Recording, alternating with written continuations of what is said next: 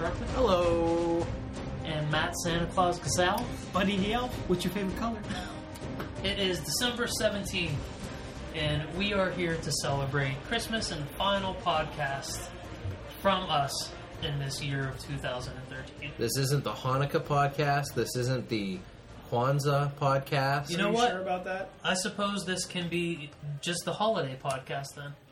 Maybe not the Christmas podcast, but the holiday podcast. in fairness, in, in politically correct fairness. For all of you uh, denominations other than Christianity out there that listen to the podcast, we are here to support whatever holiday you want to celebrate in late December.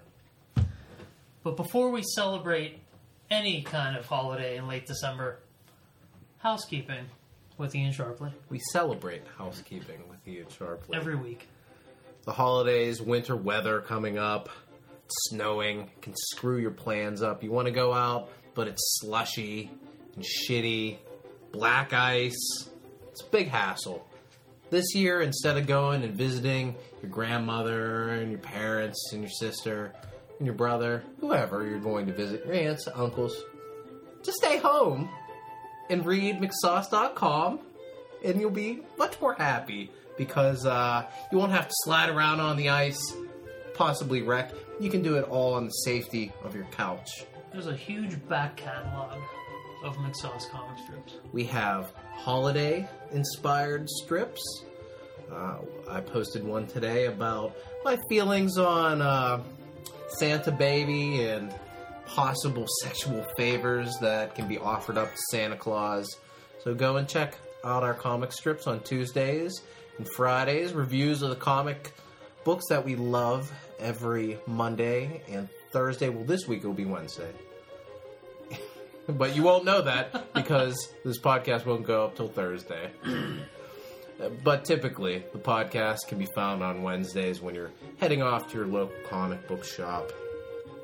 Go on Facebook, check us out at Facebook, and like us. You can download the podcast either through iTunes. You can download it on mcsauce.podomatic.com. You can also stream it there, and you can stream it on Stitcher Radio.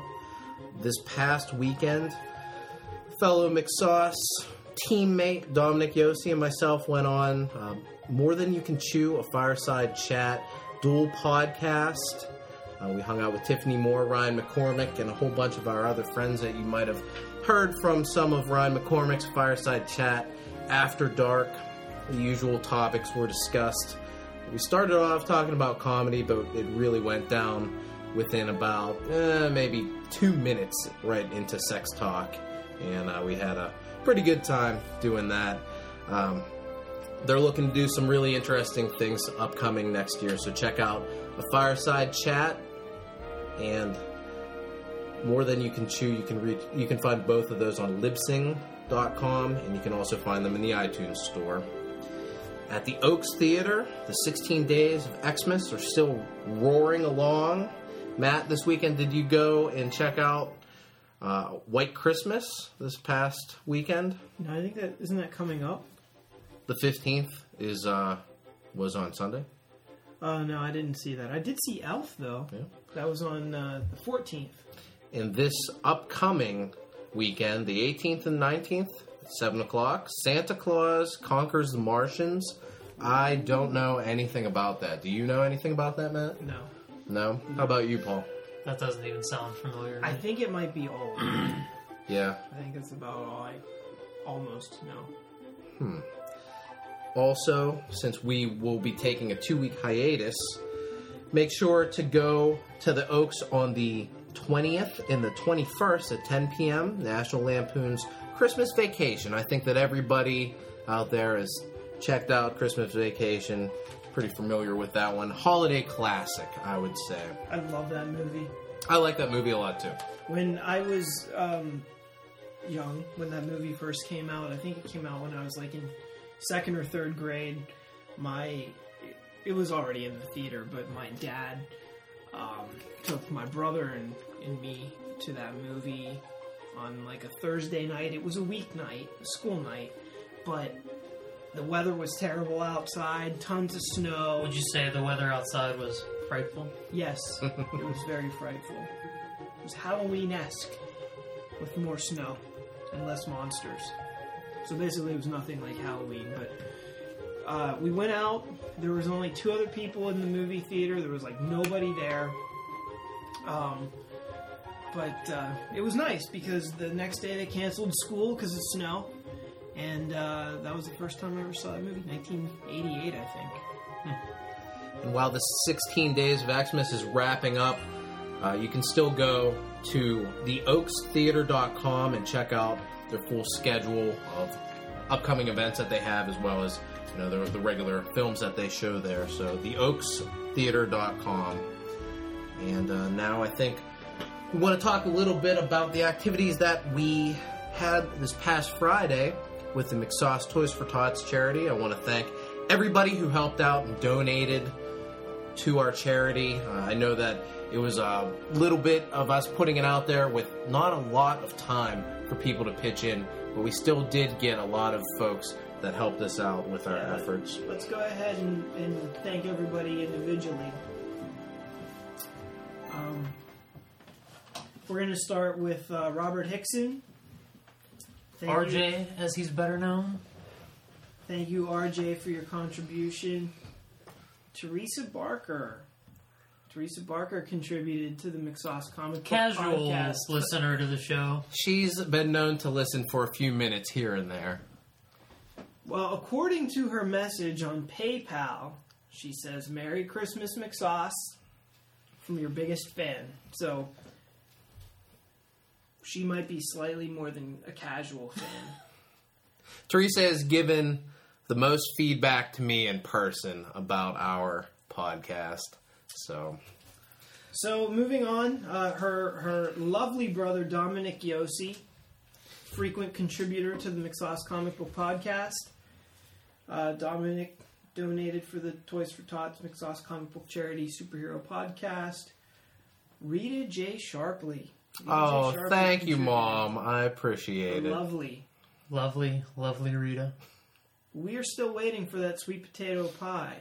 She, lovely Rita Sharpley. Rita Sharpley Don't made think you can get away with just donating to the charity. We still want that. She pie. made it, and I ate it before we Oh, you're met. horrible. So I'm sorry, and it was just me. I'm not gonna even pretend like Tracy had some or anything like that. I Mary ate the whole Kate pie. pie. Yep.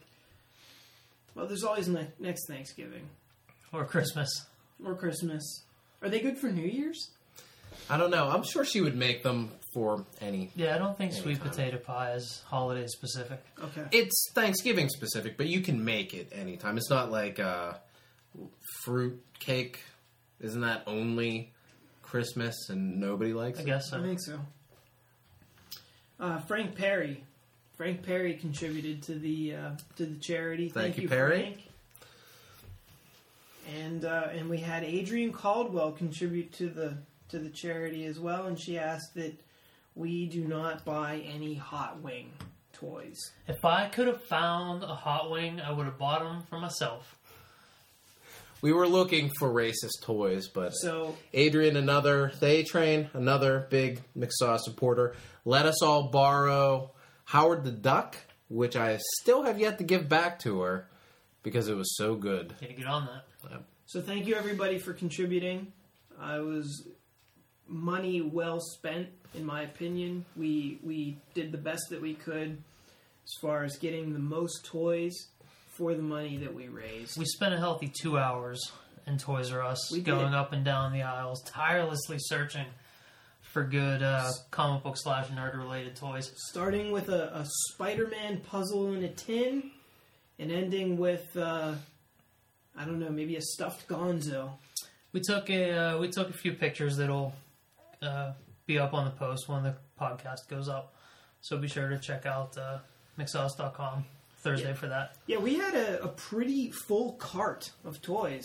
Um, I think I think we got some good stuff. I was I was pretty happy with uh, with what we ended up with. I was let down by Toys R Us Star Wars action figure yes. selection. No, I didn't bring this up. This is you that brought it up. Yeah, for the record, this is me shoehorning Star Wars into the podcast. No, you only drink if Matt brings it up. but since we're already talking about it, can I say that we did get a, uh, I think it was a six inch Star Wars Black line figure. It was the Darth Maul figure, which I kind of Really cool figure. thinking about sneaking that in my own my own stash, but I thought you did sneak it in your own stash, but we did end up buying that for the kids, right? we did, yeah. Um, And it was one with the interchangeable head. Is yeah, that right? one head had the hood, and another hood head was just the, the bald, horny head, and and uh, and it was just a great sculpt. I mean, it's it's easily the nicest Darth Maul figure that they've ever made. I was, I was disappointed by the amount of Star Wars Star Wars. Why can't I talk? Star Wars toys. Because you had a shot before the podcast. It was um, it was weird because I recently worked at that Toys R Us not two years ago, and there were a full aisle, aisle of toys.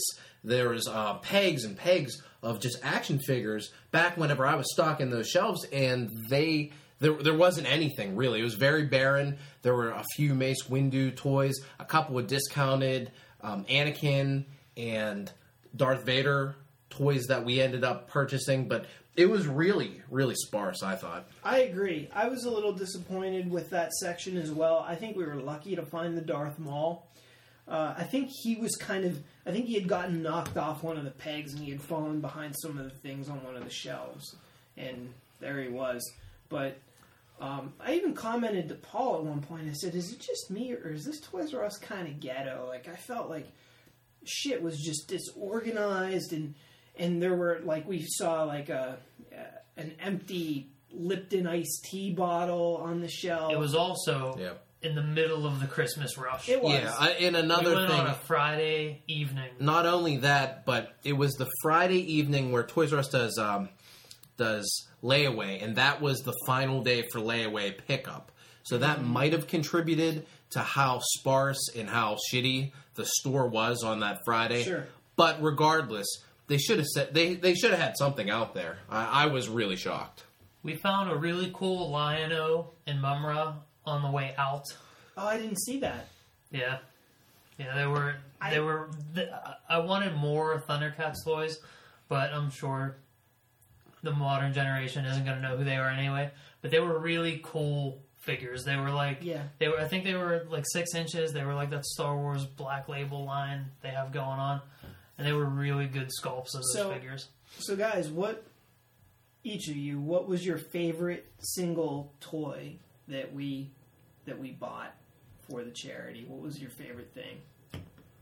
Oh, I don't remember. I'd have to dig through the cart again. Kind of look at the image of the card. I think Ian has Yeah, it here. where- Yeah, I do. Yeah, I, do you there- have, do you have Soon one? pull it up. Well, I, you know what? I liked the we we got a couple Fisher Price DC figures, and they were just uh, we got a Bizarro one, I think that we Oh, got a the Bane three- one, yeah, a yeah. Batman, and they were just really they were just fun. They kind of had a Lego look to them.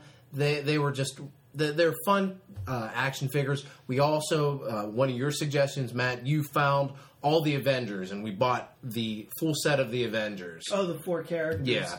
Yeah, those I think were five ninety nine each. They're pretty small. They're like um, what is it, three and three quarters inch. That's kind of Yeah, the standard. standard like Star Wars action figure size. You brought it up, not me.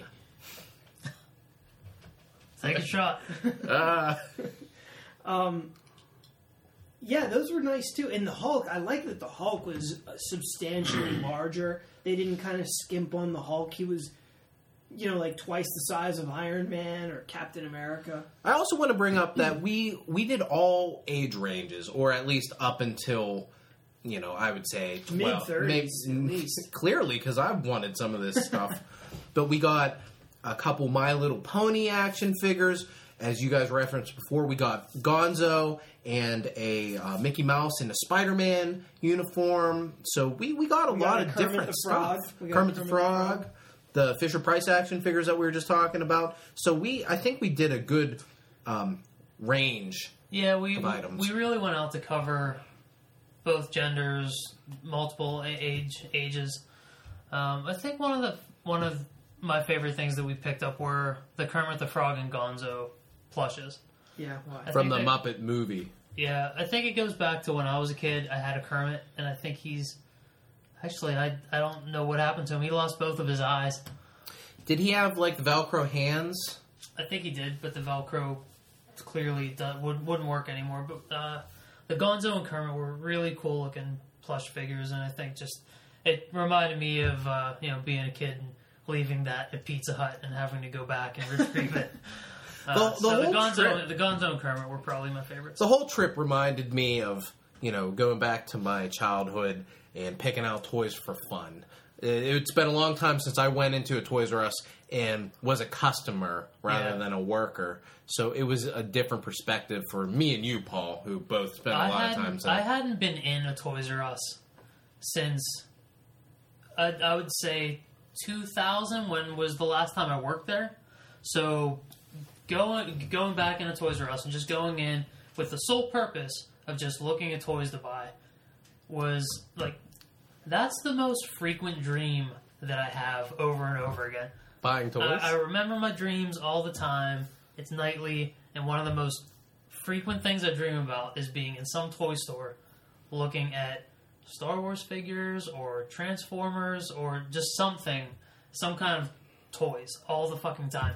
That- that's funny. I've had in recent years, probably within the last three years, I had a dream where I I went back in time. I had the financial means that I have now, and I was able to buy the whole set of the Ninja Turtle Secret of the Ooze toys. I think it was. They were sort of like rubberized, if you remember those Yeah. ones. They're the and I thought those were the coolest looking action figures. But I remember only being able to get Leonardo back in the day. So now, as I time travel, that was the thing that I ended up buying was the whole series of them. Speaking of uh, getting Turtles figures, sadly we were not able to get the entire four collection of the four Turtles. We were only able to get Leonardo, Raphael, and Michelangelo for whatever reason.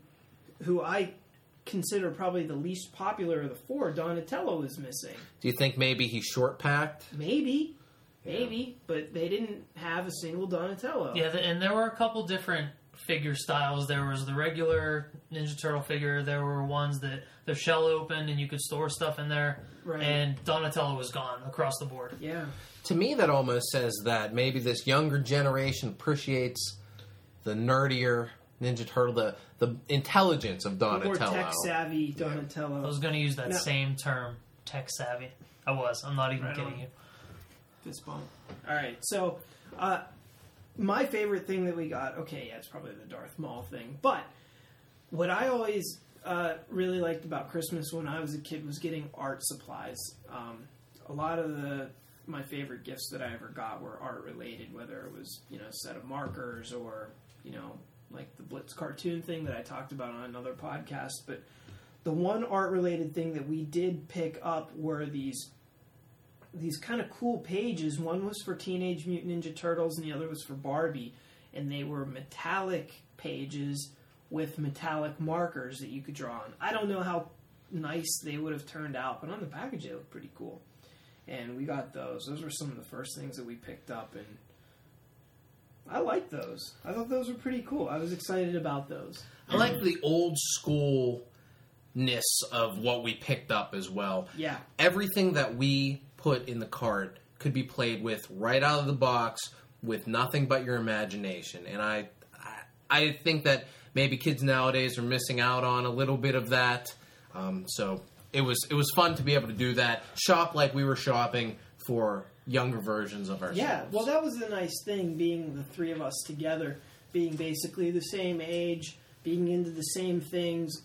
I'm sure that if we knew each other when we were six years old and we got all of our toys together, we would have like almost probably identical sets of toys. Mm-hmm. And so just going through the aisles and, and taking a trip down memory memory lane together, we could all kind of relate to everything that we were seeing. And I, I mean, we probably said the words, "Hey, remember this?" or "Re- "Remember when?" like a thousand times that What's night. What's nice is seeing the 1980 X-wing mold still in use for the current models for the toys, And that throwback packaging that Star Wars has on a lot of its which stuff. is bullshit. Because No? you, Okay, you that's see not that cool. packaging out of the corner of your eye, and you're like, "Oh my god, that's great!" And then you go over to it, and you're like, "Captain Tarpals, who the fuck is this?" I know who Captain Tarpals is. Nobody wants Captain Tarpals. That's why he was there. Yeah, we had Um, we had a great time. Thanks to everyone who who contributed and pitched in. I don't Um, think it's a stretch to say that we'll do this again next year. We'll have more organization. We'll let you know around Halloween next year, and and we'll go. Yeah. Yeah, great time. Uh, thanks, thanks to everyone who who pitched in. Um, good cause, and really just gave us a good night out of uh, going and shopping for toys. So Well, let's get I- Matt. I just wanted to say that I'd like to announce how much we actually did raise for Toys for Tots this year, how much we spent, um, because we couldn't have done this without you guys. Um, believe the grand total of our of our trip to Sh- Toys R Us, Ian, I think you remember it, The the grand total it, it was like two sixty seven is what we spent. two sixty seven. So, So- you guys, amazing. Yeah, amazing we job. really appreciate everything that everybody did, and thank you for the comments. Thank you for the support of our podcast, as well as this uh, this great cause for these kids. So let's get into some podcast topics tonight that, that, that we're going to cover. Our buddies at That Old Comic Smell podcast. Uh, you can find them on iTunes. If you like us, you will more than likely like them as well. Um, they asked us via Twitter last week, whenever we, we, we were recording, our opinions on the Big Bang Theory. And Big Bang Theory is about nerds who do nerdy things. And I know Big Bang Theory gets a lot of heat because it's kind of written so that you're laughing at the nerds and not with the nerds. But and I've I've watched it. I guess from the second season, I went back and caught up on the first season. I think it, that road kind of goes both ways. I think there's a lot of there's a lot of in jokes where on the surface um, it might look like they're making fun of nerd culture, but they're really throwing in an Easter egg so that if you know that stuff, you're gonna pick it up and, and it, it's also gonna be funny. So I've never had a problem with it in, in, in that regard. I don't know if it's as funny this season or the last couple seasons as it has been those first few seasons. Well, some of the dynamic with all of the cast kind of coupling up and getting married, that takes a little bit of the spice out of any series, I think. So I haven't watched a lot of this this season, but I've watched every season before it. Yeah. I've always enjoyed The Big Bang Theory. I think it's it's funny. It does nerd culture well, um, and it always shines a, a nice light on the things that we like. Uh, while those nerds may not be real life nerds, I've never met a scientist that likes comic books before. Yeah, like this this season's been okay, but the episode that aired last Thursday, The Christmas episode? the Christmas episode. Did you watch the Christmas episode? Yes. I thought it was fucking hilarious. I thought it was easily the best episode of this season. It fucking killed me, and it was it was kind of a uh, it's a wonderful wonderful lifestyle episode, which sounds which sounds hokey and, and gimmicky, but the way it was written, it wasn't it, it wasn't like that at all. But Sheldon goes to Texas for the holiday, and everyone else is just kind of reminiscing about how Sheldon's kind of the linchpin of how how they all know each other now. But the way they do the the what could have been scenes was really interspersed throughout, and the character Stewart that owns the comic book shop, I think he he owned that episode. The bits they threw in with him were were hilarious. If you don't watch The Big Bang Theory, go check out the latest Christmas episode because I think it's one of the best ones they've done. I, I haven't been watching. The, I have them all on my DVR. I haven't been watching them. I almost might just skip over the entire season, just go right to the Christmas episode and check it out. I don't Sounds good. I don't think you'd really be missing anything because Yeah. it is a kind of a, uh, I don't know, chronological story in that show. The, I don't feel like they're exactly self-contained episodes like a lot of sitcoms can tend to be, but at the same time, I don't think there's been any major developments. Yeah, I know enough about these characters that nothing that they've done through the first half of the fall season is going to really impact how I feel or you know leave something out. But I, I've always liked the Big Bang Theory. I think it's good. I think it does get um, a lot of unnecessary nerd angst because of the perceived slight against nerd culture. I've always enjoyed it. I don't like that everyone's paired up with, with with a girl now, and that doesn't have anything to do with the fact that no, we're bringing more girls in, and I just want it to be guys. Not sexist. It doesn't. It not in not this nothing. regard. Yeah. Not okay. Regarding the. Big Bang Theory, but I, I think there's, I think there are just more storytelling avenues to explore when a character's single or not with someone. But once you start marrying everybody off, you close off an entire section of potential stories. DC Comics now doesn't want anybody together, and I think I think that's fine. Like um, I would much rather see a story about Clark going out on some awkward date with some random girl than oh you forgot to bring home bread tonight, honey. I do agree that you close off a lot of possibilities, but I also don't agree with with what DC does, where they've kind of put that declaration out there where there are no marriages. Is, haven't they said that that won't happen in the New Fifty Two, or they they put like a real hard, um, you know, definitive stamp on that? Yeah, may, may, maybe the definitive stamp isn't isn't the right way to go. It should be a, a little looser. Like maybe they shouldn't have said this has been the first five years of uh, the new Fifty Two. But- they should have left themselves some wiggle room. New single Superman is much more fun than Well, no Ma- Superman Mary- is fun right now. Let's be let's be serious. not Except even Wonder Woman, Superman, Wonder, Woman, not But that Charles one. Soule Yeah. and Tony Daniel. What a good fucking comic book. Matt, you're awfully quiet over there. Uh, do you not watch The Big Bang Theory? That is going to be a T-shirt, by the way. Matt, you're awfully quiet over there. Do I not talk enough on the podcast? Well, no, I think me and Paul are just blabbermouths. So, Uh, and you have manners, and we don't. I've seen the pod or the podcast. I've seen the podcast. Have you? You've yeah, been here Pretty good, yeah. a couple times. I've also seen The Big Bang Theory. Uh, I've watched every episode, and uh, it's one of my favorite shows.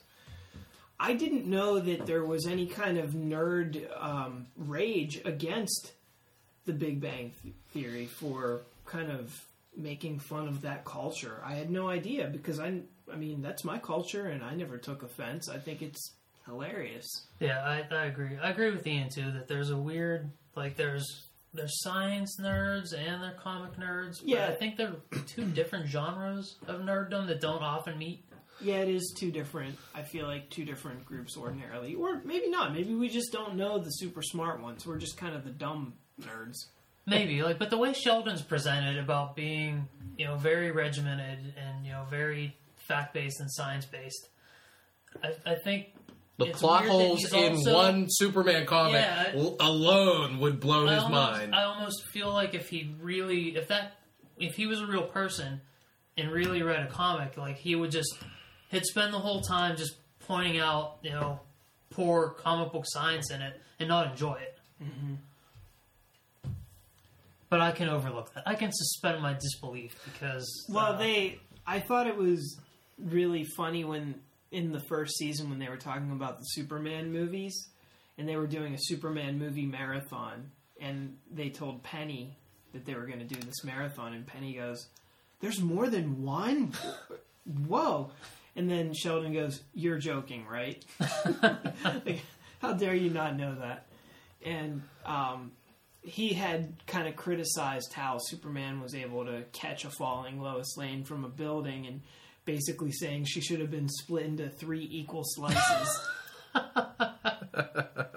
um, I feel like that is kind of lacking in, in the later seasons. I, I don't, I can't think of the comic book stuff. related examples. Of, they go to the comic book store more often, They do. but it doesn't feel like there's enough comic book or pop culture humor in there. Right. I guess that they're pulling from both of these types of nerds are perceived to be awkward and and you know not know how to deal with women and that's how they're kind of combining them because they have those similar Which perceived is- traits. Which is another problem comic fans have with the show because, you know, they decry, we're not like that. We're not that nerdy. Well, guess what, guys? You I see you playing Magic in the back of the comic shop when I go every week. You are Sheldon Cooper. But guess who goes into the comic shop every week and says, "Look at those fucking dorks," but probably doesn't realize that they're equally as dorky. Ian. yeah, just me. Well, Matt too. Both of you guys. People don't play Magic at the comic shop I go to. Oh, you're you're you, you go to an upscale comic shop, a less nerdy comic. There- I go, I go to Arkham Gift Shop, beautiful little comic book store. Uh, and also, my Wednesday night tradition is to go to Denny's afterwards. Do you really do that every single Wednesday night? Well, not every Wednesday night, but many. Like, I would say I would do it probably about 60% of the time. So you like a real vicious case of the poops right before you read your comic books? No, no. Well, De- Well, you go to Denny's, that's gonna fuck your stomach up. apparently it does for you. No, Long John. Silver, Long John Silver's would give me the poops, but Denny's, depending on what you get, it's okay. Yeah. Honestly, that would be a perfect that you could sit on the toilet, you could have your comic books right there. Who does No. not like to read comics taking a shit? For real. I do it. I've I've done it in the past. More of a magazine guy, but Yeah, yeah, maybe. Maybe the bite nice quick size. quick hits. Yeah, yeah. But Get your entertainment news. comic books are great. Great for bathroom reading. So I don't think any of us have a problem with reading comics on the toilet or The Big Bang Theory. I, I don't know what I don't know who produces the show or what connection Warner Brothers has with CBS, but the show is littered with DC and Dark Horse stuff. You will not see some Marvel product on on The Big Bang Theory. That's true. I I, I, I guess There have Warner been, Brothers has something with CBS. There have um, been Marvel appearances here and there. but it's very They're few and very rare. Yeah. like they'll they'll make mention, but all the you've s- there, no, you've actually seen Marvel stuff as well, but they're few and far I, between. I haven't. Like when you go to the comic book shop, it's all there's Star Wars stuff, Yeah. some Hellboy statues, and just DC comics out there. Remember the episode when the girls decided to finally check out a comic book? They checked out Thor, and they showed the Thor book. Um, what a dreamy comic for them to check out as Yeah. well. But I do think that the show has gotten a little bit. and I'm not going to say stale because it hasn't gotten stale. It's just different, and I don't like it as much as I used to because of the relationship aspect. There's, I mean, it's just an inevitable thing for a show because on the other hand, I don't want them to. Because I like Penny and I like Bernadette, mm-hmm. and I don't want them to write these characters in a way to break them up with the main characters just so that way you can separate them and then you kind of won't like those characters anymore. It's just a natural progression that all shows inevitably end up going into that I mean, think of your favorite shows. Most of them you probably like the first 3 seasons better than the latter seasons. It's hard to write seven seasons of any kind of show and keep the quality Yeah. and keep it fresh. So I feel like that first season for most shows are kind of the, the feeling out stage, kind of learning who the characters are and the way they're going to react to situations. Like if you go back and watch the first handful of um, Big Bang Theory episodes, they're going to probably seem kind of weird. Like in the very first episode, Sheldon is at a sperm bank and he's going to like he's there to to donate his sperm. But Sheldon would never do that. Exactly, exactly. So was that in the the the, pilot, pilot. that Pi- that aired? Pilots Yes. are always weird, regardless of the show. Pilots can be strange. So- because I, I read an article that initially, when they first drew up the plans for Big Big Bang Theory, Sheldon was straight up straight guy with a libido. Like the first episode had like a handful of lines of him saying like raunchy things to Penny. Like he was super nerdy, but he also had this weird sexuality about him that didn't test well Oh. whenever they ran those they first must have created episodes. Howard Wolowitz instead, who who has actually become one of my favorite characters on the show because he has evolved in a in a believable way. You know, like Yeah. most TV show characters, especially for sitcoms, outside of that initial awkward feeling out stage in the beginning, are pretty much the same character throughout. But Howard is the one character that has really changed, and it makes sense because he met a girl that he loves, and he became, you know, more respectful to, toward women and everything. This season, do they still have Raj where he cannot speak to women unless he's drinking alcohol because that's annoying me. After seven years of that, I'm like, all right, can't we have a breakthrough? He's he's had the breakthrough. Okay. Um, I think they got to the point where it was probably just kind of a pain in the ass to write that. It, you know, the joke is only funny for so long, so they just basically had him stop doing that. I know that last season they simply didn't address it, but he always had some kind of alcohol around him or something. They never brought it up, but if there was a woman in the frame, he had a beer in his hand. Yeah. So, um, I the, the Raj is the other character that's sort of changed over the course of the um, of the show, and what I don't like is. I think they're playing up the whole kind of bromance a little too heavily with him and Howard Yeah. and I mean it's it's funny, but I feel like it's it's taken center stage too too dominantly. This season, I feel like the writers may, may maybe last season a little bit, and especially into this season, it feels like the writers were toying with: do we make Raj gay? Because I mean, they were really put like Raj is the most feminine of the four of them, but I feel like lately they've really been pushing that. But they the last couple episodes and in this Christmas one, I felt like they really pulled back and they had they gave him some definitive dialogue that was clearly saying, "I'm a straight guy."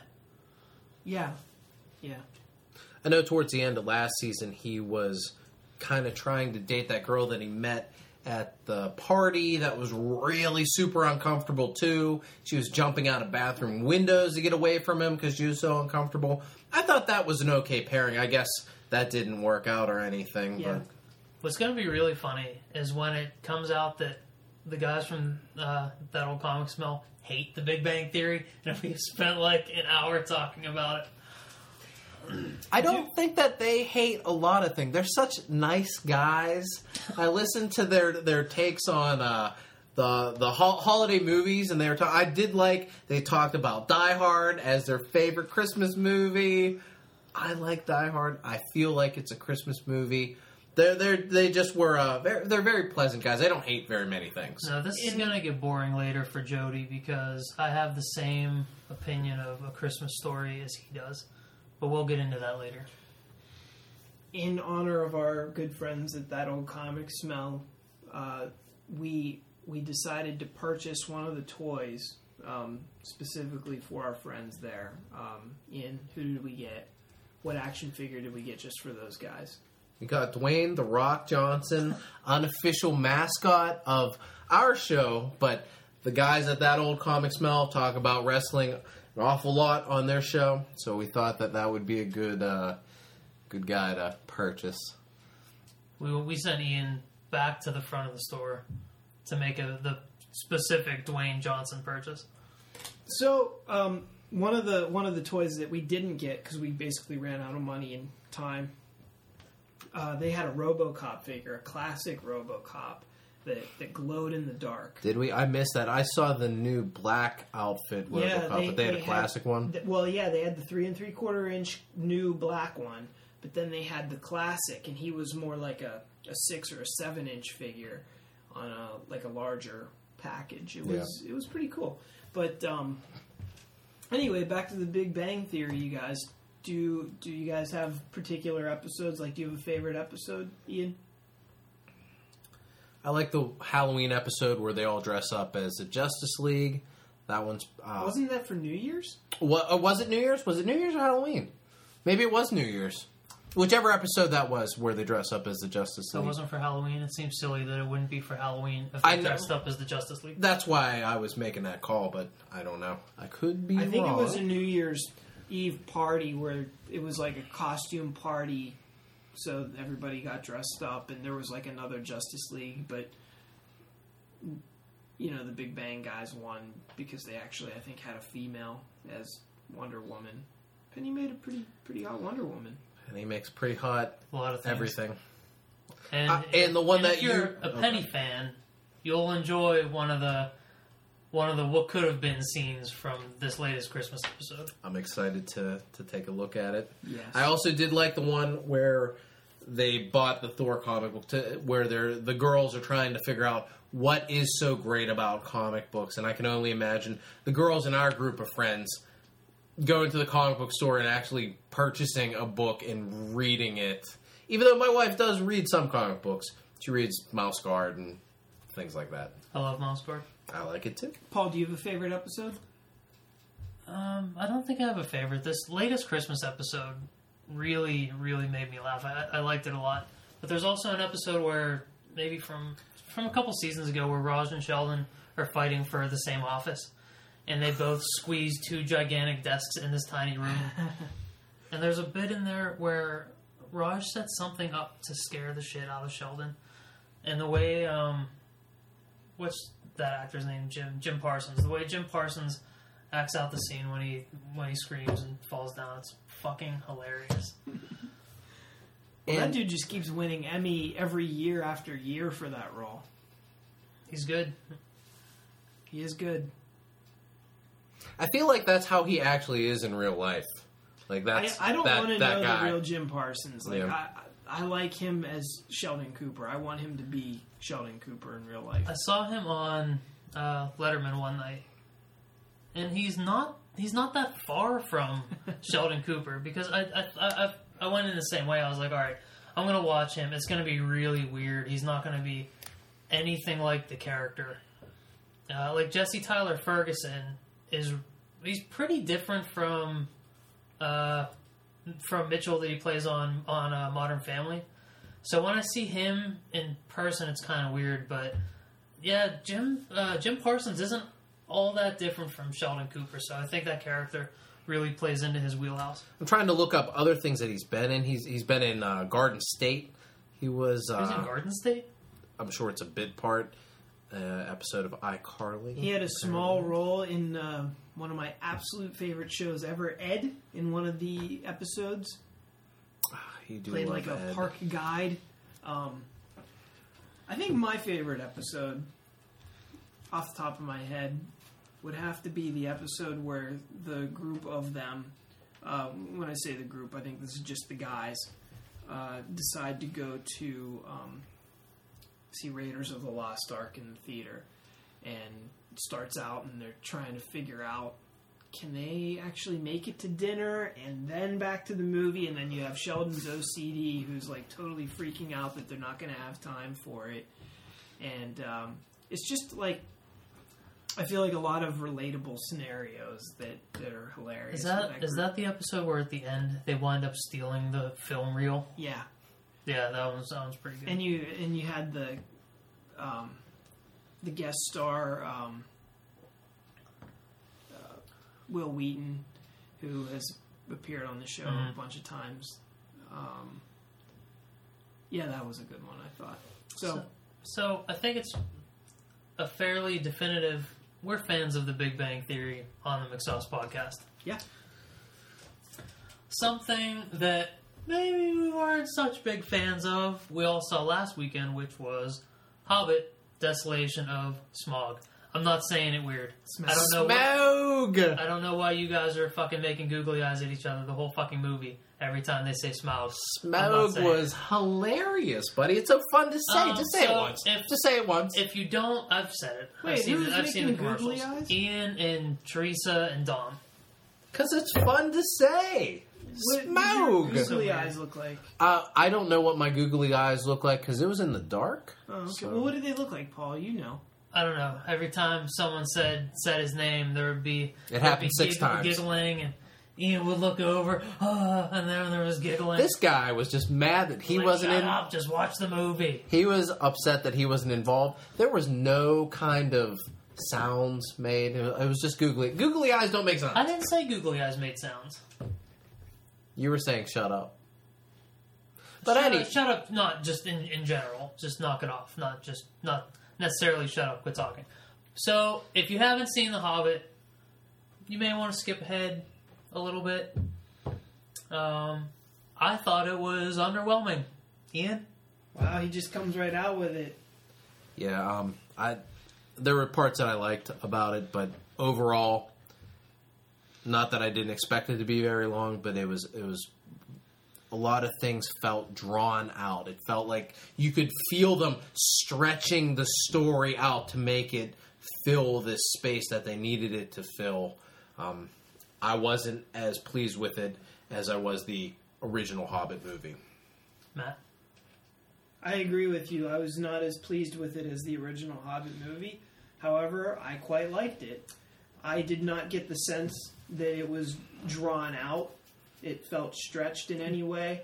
I think that some of the content might not have been as interesting, but I didn't feel like it was noticeably being drawn out to be drawn. Yeah, I agree with that. It didn't feel lo- it didn't feel excessively long to me. No, It just it just wasn't engaging for me a, a, a lot. I felt like they they spent a lot of time resting and doing things that I it, it they, they spent a lot of time in the beginning of the movie at the uh, at the cabin with uh, the shape the skinwalker shapeshifter guy. It felt long to me. I don't Really? know. It did. I mean, it. I thought did. that was fast. I thought, I thought it was was fast. too. Yeah. Also, I have never read the the Hobbit, or I, I might have read it a long time ago, so I'm not super familiar with the book. I've never read it either. Okay, it I'm a big fan of the of the movies though, the Lord of the Rings Yeah. trilogy and these two movies. the I- barrel chase felt long to me.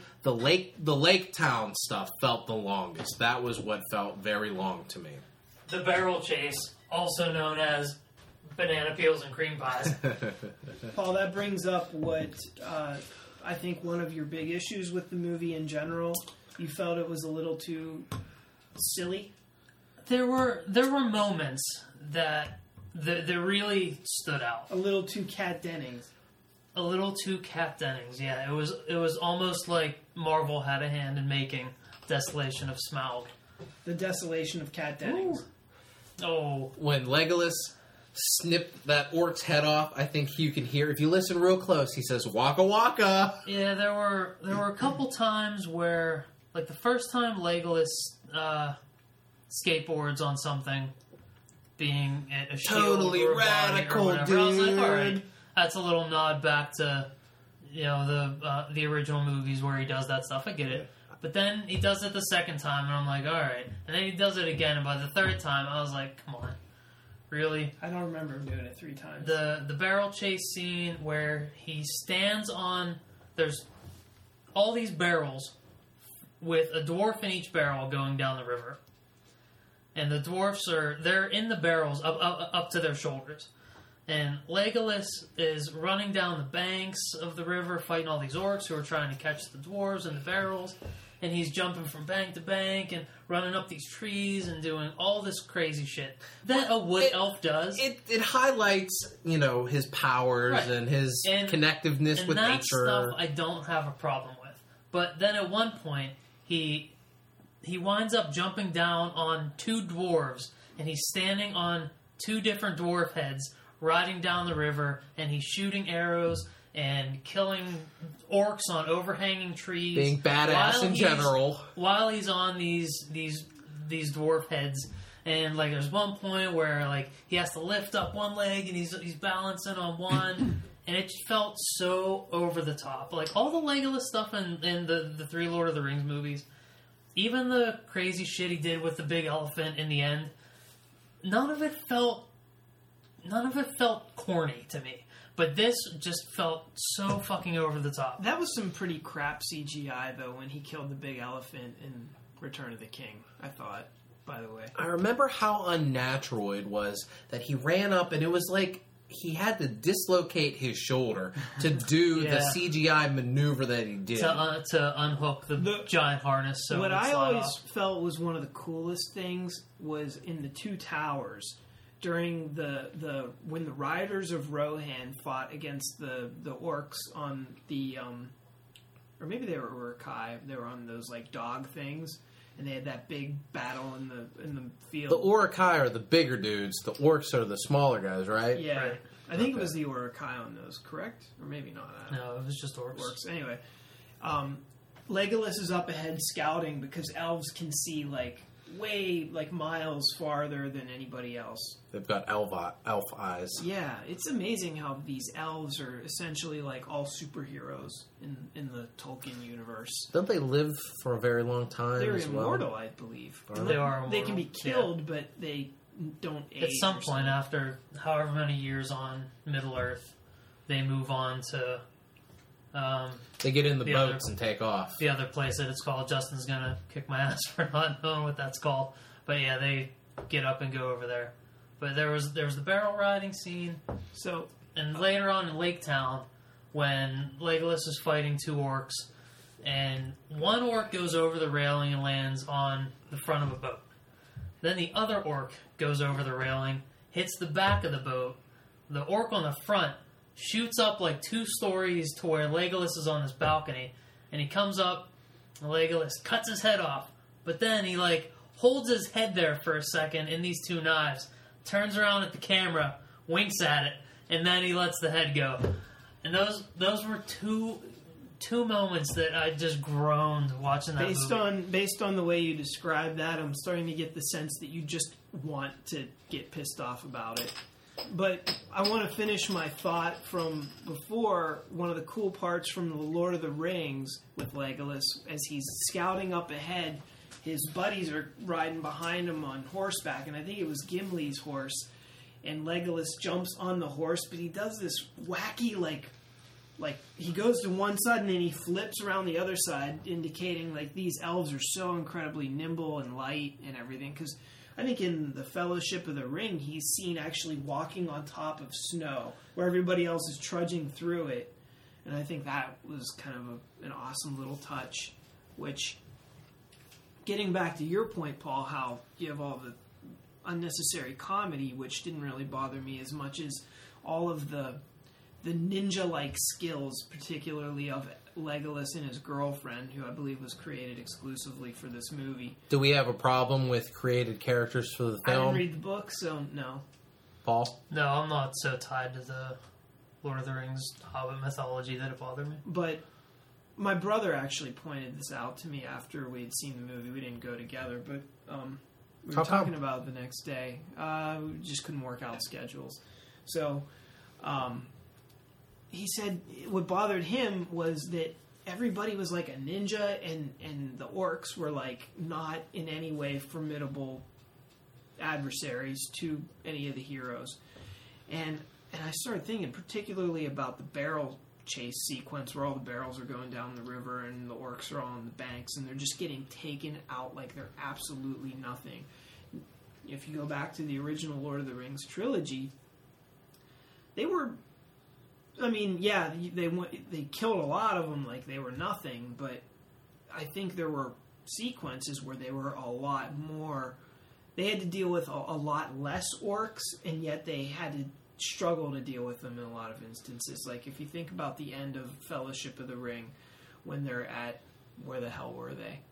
That place in the woods. That place in the woods, right?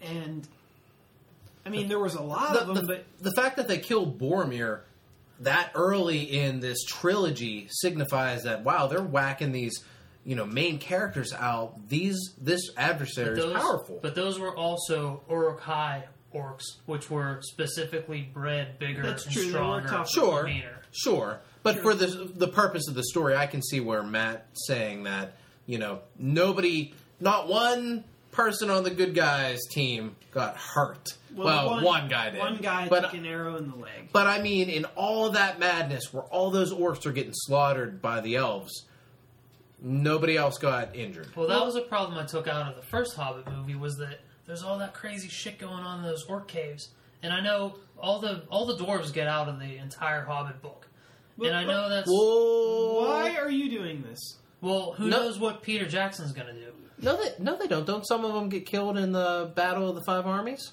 Don't a couple of them get even- I thought they all made it out. I thought a couple let's of them pretend died. we haven't read the book. All right. Well, apparently I've read it so long ago, I don't know. But it, Nice save. regardless, in The Hobbit, they go through all that shit in those orc dungeons, and all of them make it out, and like no one has a scratch on them. Kill some fucking dwarves.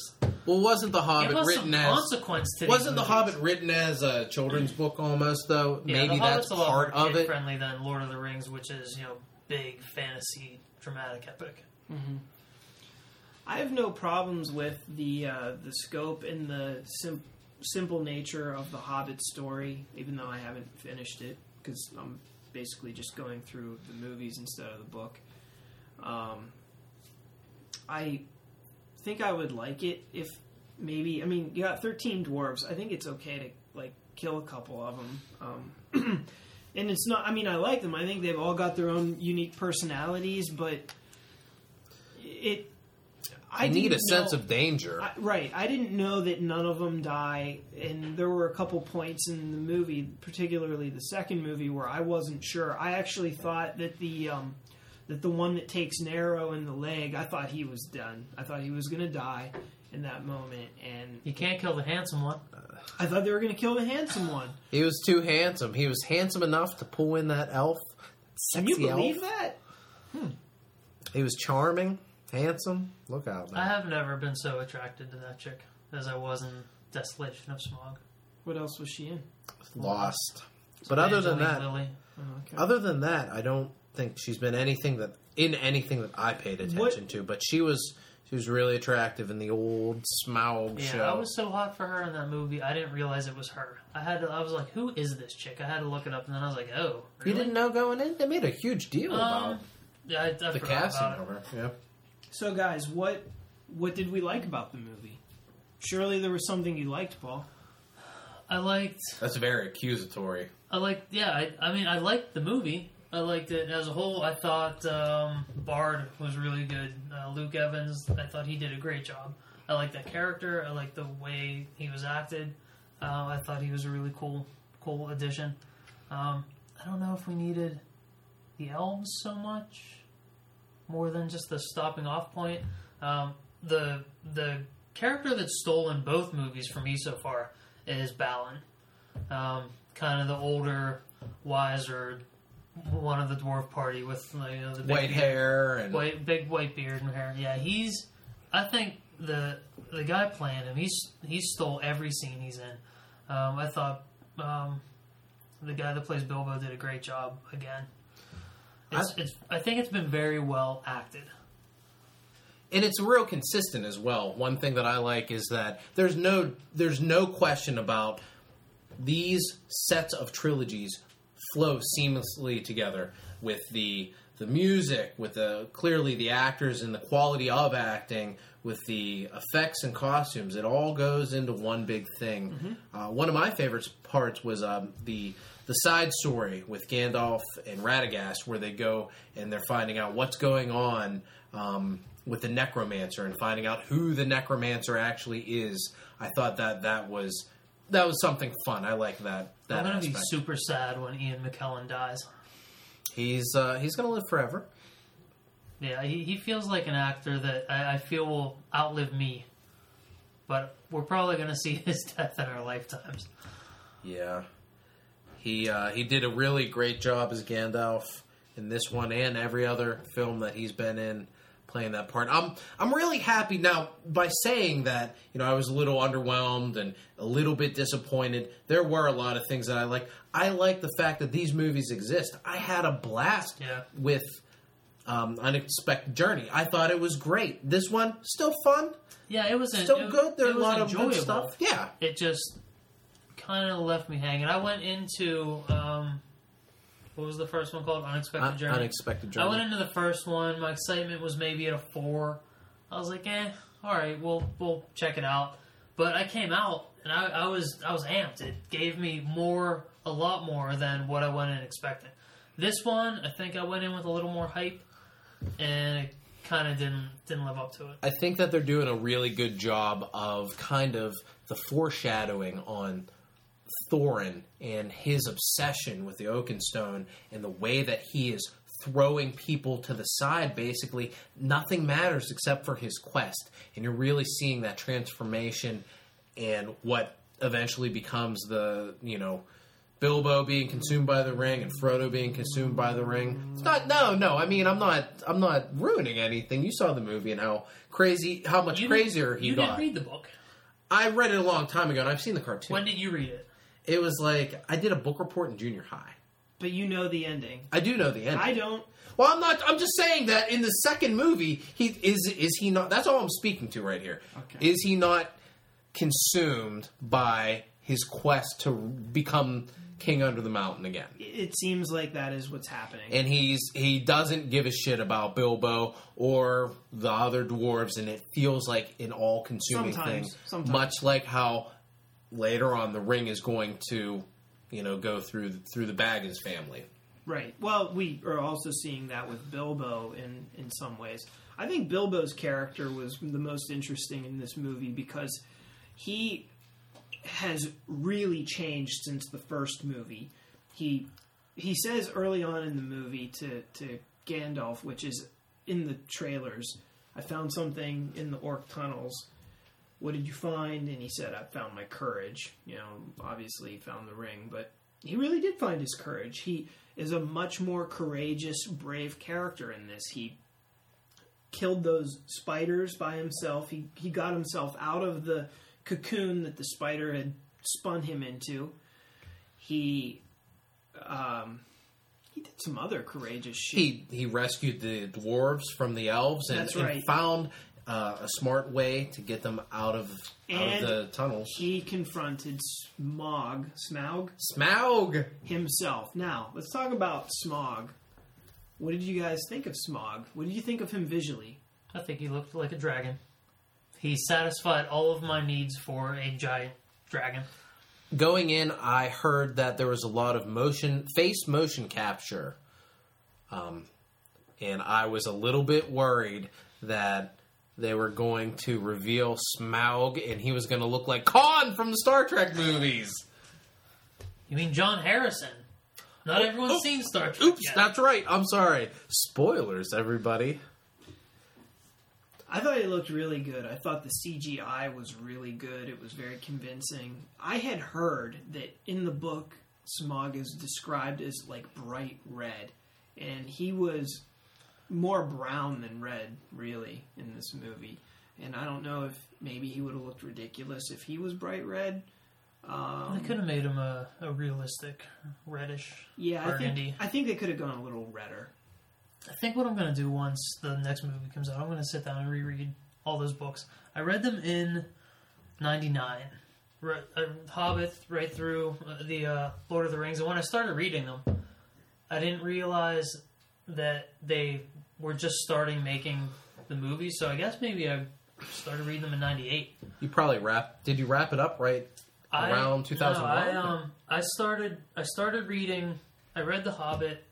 Read The Hobbit when I was a kid, and then I read it again, and it must have been like ninety nine. And then I read Fellowship of the Ring, and that's when I found out that they were making movies, and I was like, oh well, this is perfect timing because I'm reading this shit now, and now they're making movies at the same time. So I think once this last Hobbit movie comes out, I'm going to go back and reread the books and give them a good, give them a good critique. Critique. Now- critique. Critique. I think it's good to read to read a book every at least every every, every ten years or so.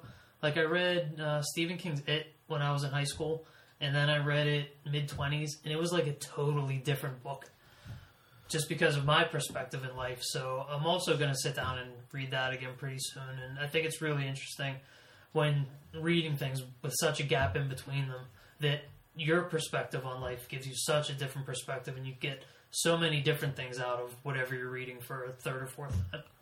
Were neither of you aware of the Hobbit movie from the animated feature from 1977, The or the yeah, and the follow up, The Return of the King? I watched those when I was a kid, and I hated the animation, so I was never really a fan of those. I watched those things a million times, so I know the I knew the plot of the Hobbit. I also knew the plot of Return of the King going in to those films, so I know how it all ends just based on how many times I've watched those those films before. They had a lot of cool songs in them. If you go back and look, there's there's a lot of good singing. I fucking hate the songs. When I do go back and read those books, I will skip over all of the fucking songs because there's songs in there that are like five pages long. Like, come on, Tolkien, this isn't necessary.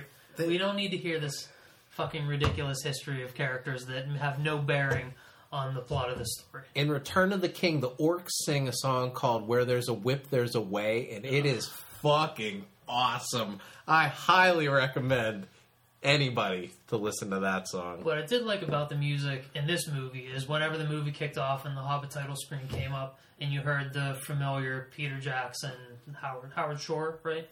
You heard that that familiar score. It instantly took me back in, in into that universe, and I think that says a lot about what Howard Shore did for those movies. I agree. Do you guys like the theme from Lord of the Rings, the Lord of the Rings main theme, or do you like the the Hobbit main theme better? Gee, I think I the like Hobbit main theme is kind of like The Misty Mountains theme.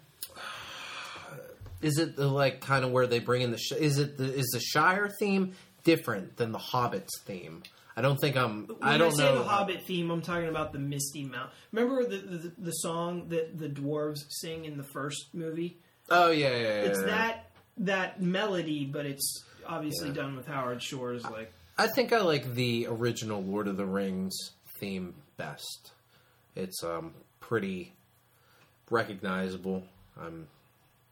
I, I can I'm having a hard time remembering, you know, the Hobbit. I think I prefer the the one in the Hobbit a little better than the, the Yeah. Lord of the Rings theme, but they're both really good. I love the Shire the Shire theme. Yeah, that's what I'm talking about, though. Is that the main theme for? The main theme for the Hobbit is the the Misty Mountains theme. The like I said, the one that the dwarves sing, but it's it's that melody, but done with the orchestral style. I don't know if I put those. We're gonna have to listen to it at break gonna have to because I have an idea of like I can see Samwise saying some you know whiny dialogue and hearing that theme in the background, and that's I love what you, I. Master Frodo. Let me put your balls in my mouth. That's the. During those that's sex what I hear when when I hear that music. Yeah. Oh Sam, just run the fucking ball in for a touchdown, you pussy. So uh, there were things that I liked about the movie. Um, I just can't think of no.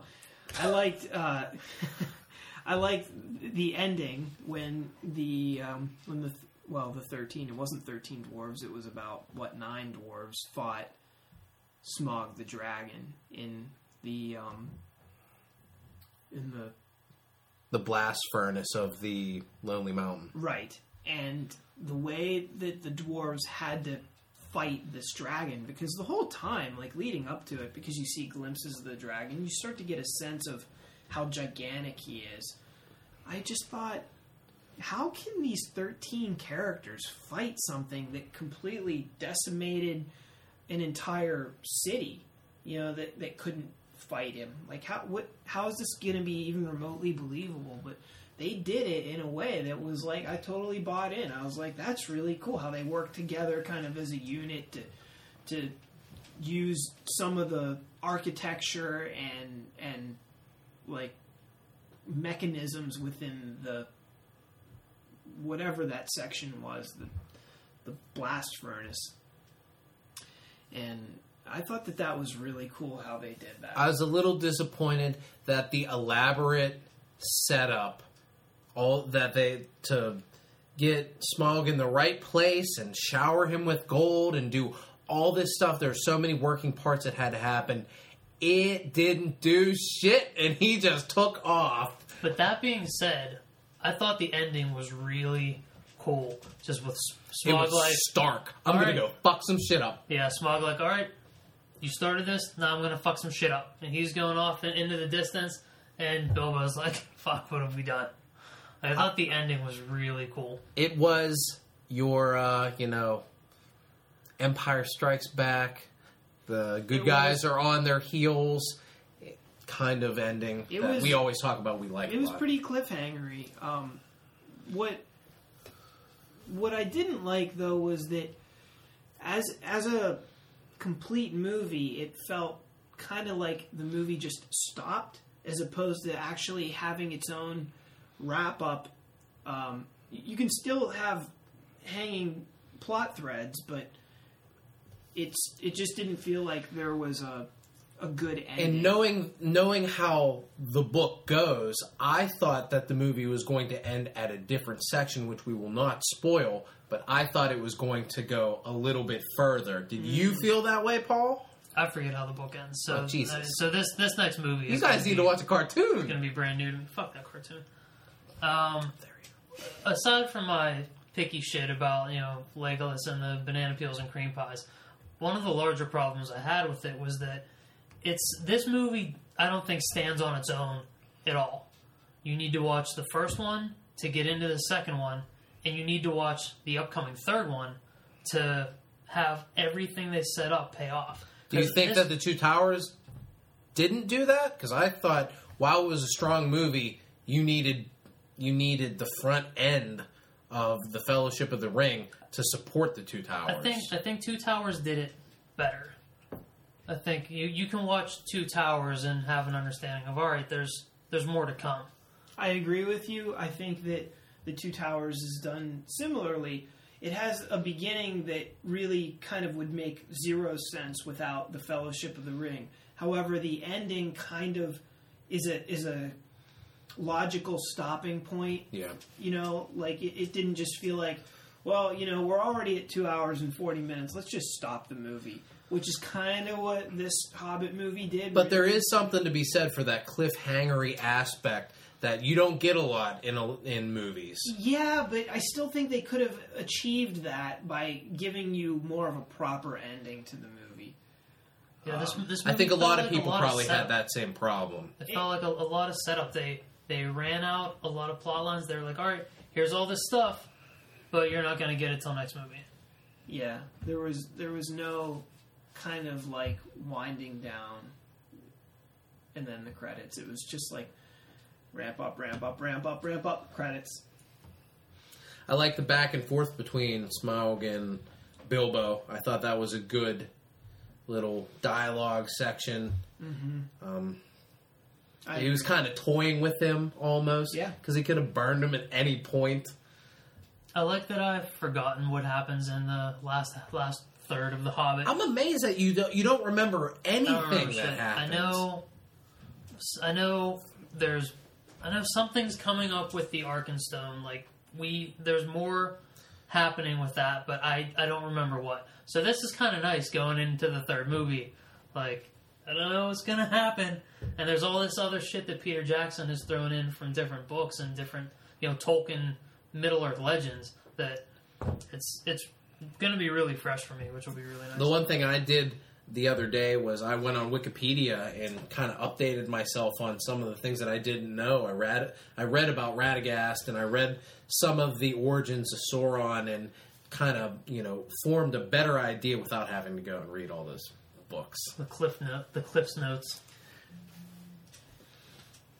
one of the other things that I liked, I kind of liked it, was toward the end when Legolas was finally going to face off with that albino orc, the son of the the armless or handless orc that is going after Thorin. And uh, like, okay, this is going to be a really awesome showdown. And that just didn't quite live up to what I thought it was going to be. I was a little disappointed in the execution of it. It it didn't feel as epic or dramatic as I wanted it. Yeah, to. the shift between Azog in the first movie to this guy with the the bolted Metal. head together was a serious letdown because Azog scares the shit out of me. In that first movie, like he was threatening. Like I was I was afraid of, of that guy. And I'm like, all right, we're gonna get more. And this is such a cool character. And then they're like, well, we're just gonna leave him at Dol Guldur, and we're gonna send this other fucking lackey We'll give you to, to do the his business. we'll give you his son that's very similar to him, but not exactly. Do you think that the fact that we know that Legolas makes it all the way out and isn't going to get harmed in any way, does that undercut some of the tension that you could have? I think so. What we don't know is that in the third movie, he gets his leg cut off, and the whole Lord of the Rings trilogy, it's a robotic leg. Oh shit, that's right. Spoilers everybody. So that that takes out some of the tension for you that you know he gets out. You know, him and Bilbo and Gandalf make it out. Yeah, I think a little bit. I mean, there's no question they're gonna live. So sure, yeah. But we don't know about the poor people of Lake Town That's true. I don't know about Bard or the dwarves, or the dwarves. who Uh, they may or may not kill, but one or a couple of. From the Right. sound of that Ed Sheeran song at the end, sounds like some people are going to get fucked up and it's going to be pretty sad. Which, by the way, I like that song. You made a comment that you didn't really dig it, but I was in. It felt really out of place to me. You know, Yeah. the, three Lord of the Rings movies and the first Hobbit movie, you know, they were they were big orchestral scores, and then all of a sudden, you know, your your credits music for Desolation of Smaug is this, you know, soft acoustic Jason Mraz jam, and it felt it wasn't that. it felt like when they put uh, Audioslave or whoever the fuck that was in Man of Steel. It's like it, it was it was jarring for me for that for that one scene. I'm pretty sure that all five of the Lord of the Rings movies so far start their credits with some kind of uh, more contemporary, vocal oriented music. They do. I'm pretty sure. Certainly, felt to me like that. Just all. some some you know fisherman down in Lake Town was just looking up at the sky and just wrote a little song about the desolation that was heading its way. the first Hobbit movie definitely did, Yeah, and um, feels like Enya would be saying yeah, like something there's an like Enya that. style at the very end. Enya's a little different than Jason Mraz. She's It's a little not more, Jason Mraz She's a little more ethereal than you know Jason Mraz want to be. well, these aren't pop songs, but um, Yeah, I don't think that it was a pop song either. This one is a fucking pop song. I don't think that it is Oh, at it's all. it's like it's folk, a folk pop. song. It's a folk song. It's a folk song. Mumford and Sons could play that on your local pop station. Is Mumford and Sons pop or folk? Both. They're they're pop folk. Pop folk? Pop folk. folk pop. Folk pop. Yeah, um, if if that's the case, I mean, I, I'm if surprised done by through that. I- credits, yeah. fine. I don't remember it, I don't remember it either. but for some reason, this one, this one stood out like a sore thumb to me. Yeah, you were groaning and all kinds of stuff. I wasn't sure what was wrong. I don't know. Smaug takes off, and Bilbo's like, "What have we done?" And then all of a sudden, it's like, Yeah. "You and I both love." It's like, what's happening? Let's here? get it started here. and running, running, and fly and flying, flying. So, Paul, what is your final grade for the Desolation of Smaug? And and not only that, Are we doing actually- one through ten grading? Yeah, let's do one through ten. Are we doing uh, excitement? Can can we do that after we saw it though? Because don't we usually do polynomics for potential movies? But we can do we can do excitement and final grade. Okay, sure. Wait, wait. So, n- normal polynomics is For an upcoming film, For an that upcoming we've- film, that what- it's not a review. your excitement level and- Metric. and, your expectation, what you think it's going to grade at. My excitement was, uh, I'll say it was, I'll say it was a seven. Now, you earlier said that the unexpected journey, your excitement was a four. So the Correct. quality of that movie increased your excitement level for the sequel. Absolutely. Uh, I expected a seven, or I was I was excited for a seven. I expected an eight, but what I got was a six. So wait a minute, you're telling me that you thought Thor 2 was better than The Desolation of Smaug? Because there was a lot more cream pies and banana peels in Thor 2. What did I give Thor two? A seven? Didn't you give it a 7? Um, yeah, I, I I enjoyed yeah I enjoyed Thor two more than Desolation of Smaug because I came out of Thor excited, and I came out of Smaug like, "Oh, all right, I guess we'll see what happens in the next one. That was my general feeling too. I was like, well, damn, I'm excited for the next one. Yeah, I stand by my numbers. Ian, numbers. I would say that Unexpected Journey, my expectation was a three. I didn't even go to see it. In, Ooh, a three. I didn't even. We're gonna go. on a- Tolkien hater. We're no, we're gonna go on a roller coaster here. It was a three. I don't know why I didn't really. My hands up. Yeah, put put your hands up. We're climbing the hill. It was three. I was like, I don't know. I didn't go see it in the theaters. I purchased it whenever it was released. I didn't watch it for months. Then I finally got around to watching it, and I loved it. Oh my god, I feel like I'm in that Sonic commercial like, right now. so then, because I loved it so much, and it was so unexpected of a journey that I took, I was really excited for this. Um, I would say that my excitement level was an eight. I was really up there. I thought I was going to get an eight. I feel like I got a six. That's what I feel. Matt, Um, expectation. do I tell you my expectation for an unexpected journey? my what happened with this movie directly was connected to the fact that I had no expectations, then loved it. Well, I don't go to midnight premieres all that often. I've done them for Star Wars. I did them for the last Indiana Jones movie, and I've done them for. Actually, I think that's it. And I decided I was going to do the midnight show for an unexpected journey last year because I was so excited. So my excitement, midnight show, that's probably about a ten. Um, my expectations, I think. the, I don't think you can get higher than a midnight showing Yeah. excitement level. Right. Uh, I expected a lot out of it. I thought the trailer was phenomenal. They showed the trailer one year before they showed before the movie came out, which is kind of an unusually long amount of time before the, the premiere of the movie. Um, and I thought the trailer was phenomenal. Just seeing like all these dwarves and and they played that theme song right off the bat, and I was like, this movie's going to be great.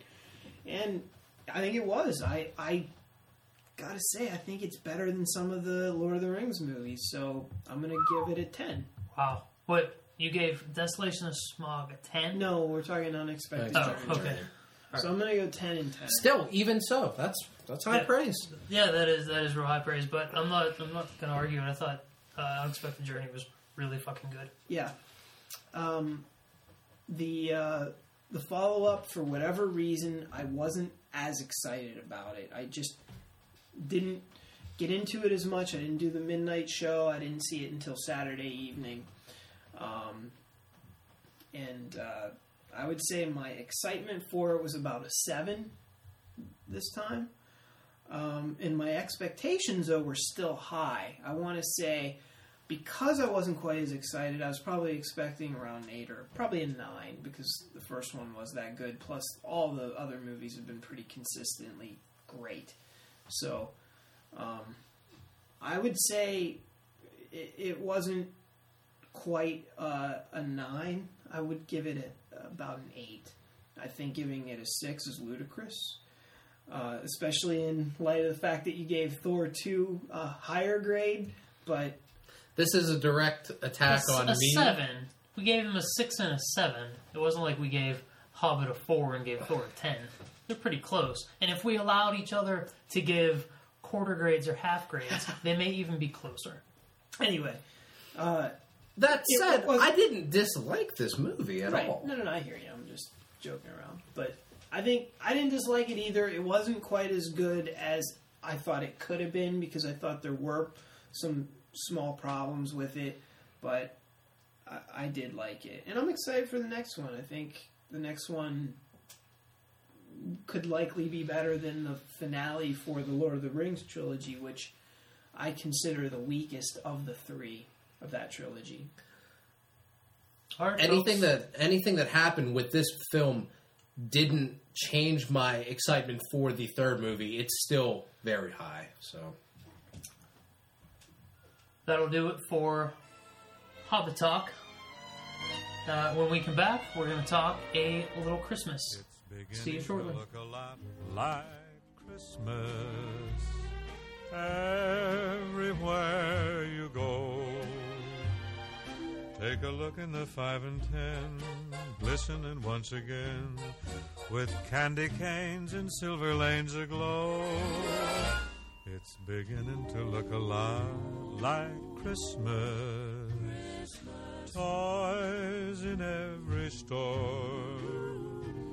But the prettiest sight to see is the holly that will be on your own front door. A pair of hopalong boots and a pistol that shoots is the wish of Barney and Ben. Dolls that will talk and will go for a walk is the hope of Janice and Jen. And Mom and Dad can hardly wait for school to start again. It's beginning to look a lot like Christmas. Welcome back to the McSauce Comic Book Podcast. Uh, let's get a pizza count. Ian, Four. Matt. Three. I also had three, but one of mine was kind of kind of tiny, so I'm gonna go two and three quarters. I was extremely hungry today. I needed the pizza. When we kicked this episode off, we promised Christmas talk, and that's what we're here to give you. Christmas talk. We're gonna talk Christmas favorites.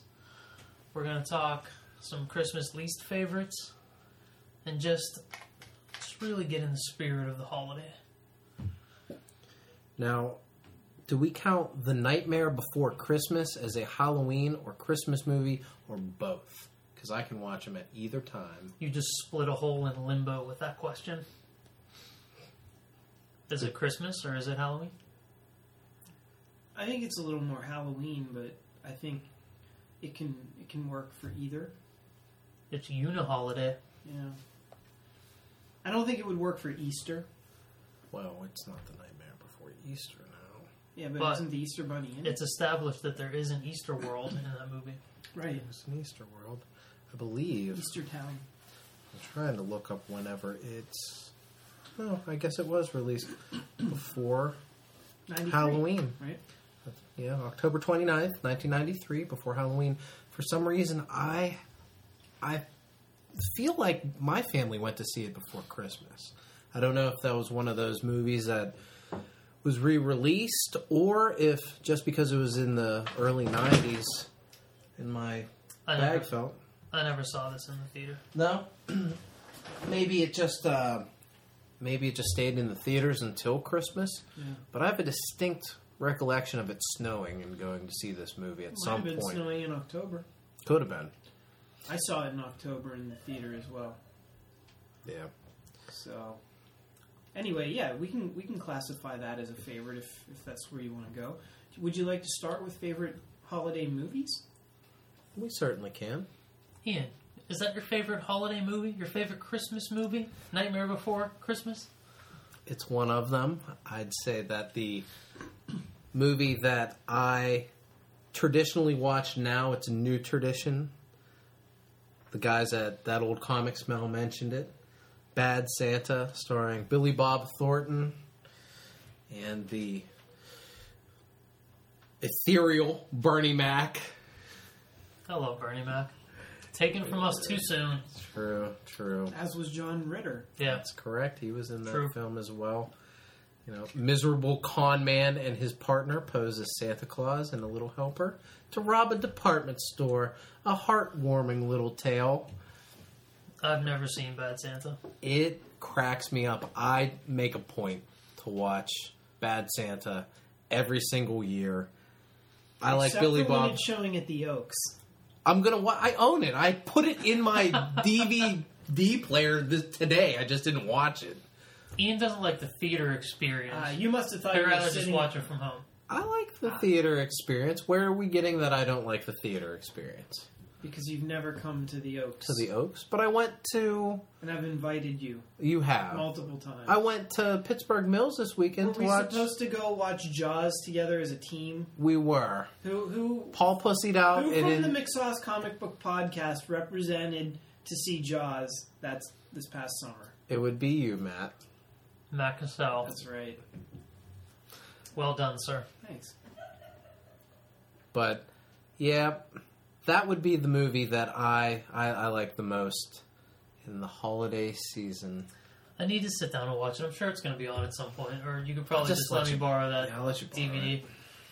Yeah, I've, I've I've never seen it. I feel like it has like I've never wanted to see it. You're I've not going to a like it desire because to sit everybody down and watch is everybody's despicable and unlikable.